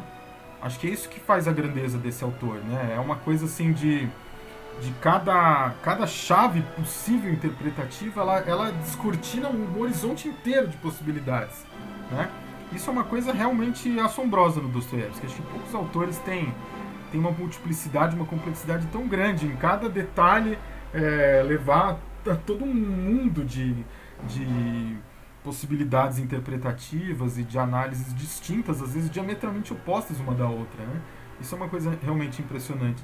E acho que bate muito nisso que você falou. Ele tinha essa, essa esse ímpeto de não ver nas pessoas um ver o, o, o, ser humano reduzido a, um, a uma unidade sociológica, uma unidade econômica, uma unidade política, uma unidade é, psicológica até, né? Então essa, essa, essas, essas ah, ferramentas analíticas da razão, né, que é um sim um tema muito presente, muito criticado, né, dentro do Dostoiévski, era uma das coisas que deixavam, que preocupavam, né, o, o, o Fyodor Mikhailovich nessa, nessa, principalmente nessa fase final, mais filosófica, digamos, da sua obra. Né? Bom, Bom, cara, eu acho que com isso a gente cons conseguiu destrinchar um pouco aí das nossas opiniões e visões sobre essa obra tão importante, tão fundamental. Pô, um livro que foi escrito há tanto tempo atrás e ainda continua sendo publicado, continua sendo traduzido, continua sendo distribuído. Tem versão em filme também, que eu não sabia, eu descobri esses dias, um filme Sim. americano, se eu não me engano ou europeu, não tenho certeza, porque eu dei o vacilo e não deixei anotado aqui. É, tem filme alemão, tem, tem filme italiano, tem filme russo mesmo, enfim, tem várias adaptações. Sim, né? cara, e isso aí só reforça que, tipo, pô, ainda vale a pena ler, se dedicar. Eu acho que um deles é com William Shatner, inclusive. Sim, é esse que eu tô falando. que eu, eu acho que o William Shatner tá jovenzinho ainda bem novinho é. no, no filme. É, o William, o William Shatner é o Alyosha. É isso, isso, eu acho que o Almirante Kirk é o Alyosha. antes, antes de encarar a Enterprise, ele estava lá no mosteiro. Exatamente, estava lá no mosteiro, pensando nessas questões profundas das relações humanas aí. Cara, isso tudo reforça, né? Isso que a gente sempre fala, cara, se debruce sobre a obra, se permita, encare o desafio. O livro é grande, pode assustar um pouco, mas cara, eu acho que a gente é uma jornada que transforma a gente depois de ter passado por ela, assim. Eu gostaria de agradecer é. muito ao Lucas aí, dele ter, ter, primeiro de tudo, por ele ter sido meu primeiro é, participante, meu primeiro convidado aí, inaugurando o podcast. Agradecer pela segunda vez dele ter topado o convite. A gente tá mantendo a nossa amizade aí de, de décadas e muitos anos aí. Umas décadas. Sim, de que a gente se conhece, passado graduação junto, de ter eh, feito show de rock pauleira, o Lucas estava lá apoiando e todas essas coisas juntos. E é isso, deixa a palavrinha final do meu amigo Lucas. Pô, eu que agradeço pela possibilidade de falar. É... Eu tenho uma relação meio conturbada com o Dostoiévski, mas venho convivendo com ele durante todos esses anos. Então é, é legal poder falar, ter um interlocutor como você que, que tem uma visão que às vezes a gente que está aqui na, na coisa russa, né, na russística, às vezes fica meio viciado em algumas coisas. Então é muito legal ter essa interlocução com alguém de fora que tem uma leitura é, inteligente como a sua. Acho que foi legal. Espero que as pessoas queiram ler e não fiquem chateadas com os spoilers. Mas é isso aí. É isso aí. Bom, se você chegou até aqui, agradeço mais uma vez. Eu reforço o nosso pedido de sempre de passear pela nossa play playlist. Tem muita gente legal, muita gente interessante. A gente tenta ter um, um plantel de assuntos o mais variado possível. Então você vai ter de Dostoiévski a Napalm Death sendo discutido aqui no podcast. Vai ter de Sepultura e Racionais MCs a Albert Camus. E assim a gente vai indo, porque a vida é assim. Não dá para ficar parado no mesmo lugar, só esperando e recebendo a mesma coisa. A gente tem que se abrir, se ab... ter uma, um, uma vista, um horizonte amplo. E a gente só amplia esse horizonte se a gente consumir mais e mais coisas diferentes, diferentes visões, diferentes pontos de vista. Eu espero que vocês tenham gostado desse episódio. E na próxima semana tem mais que a gente começa a nossa quarta temporada do Obra Fechada. É isso aí. Até mais e até.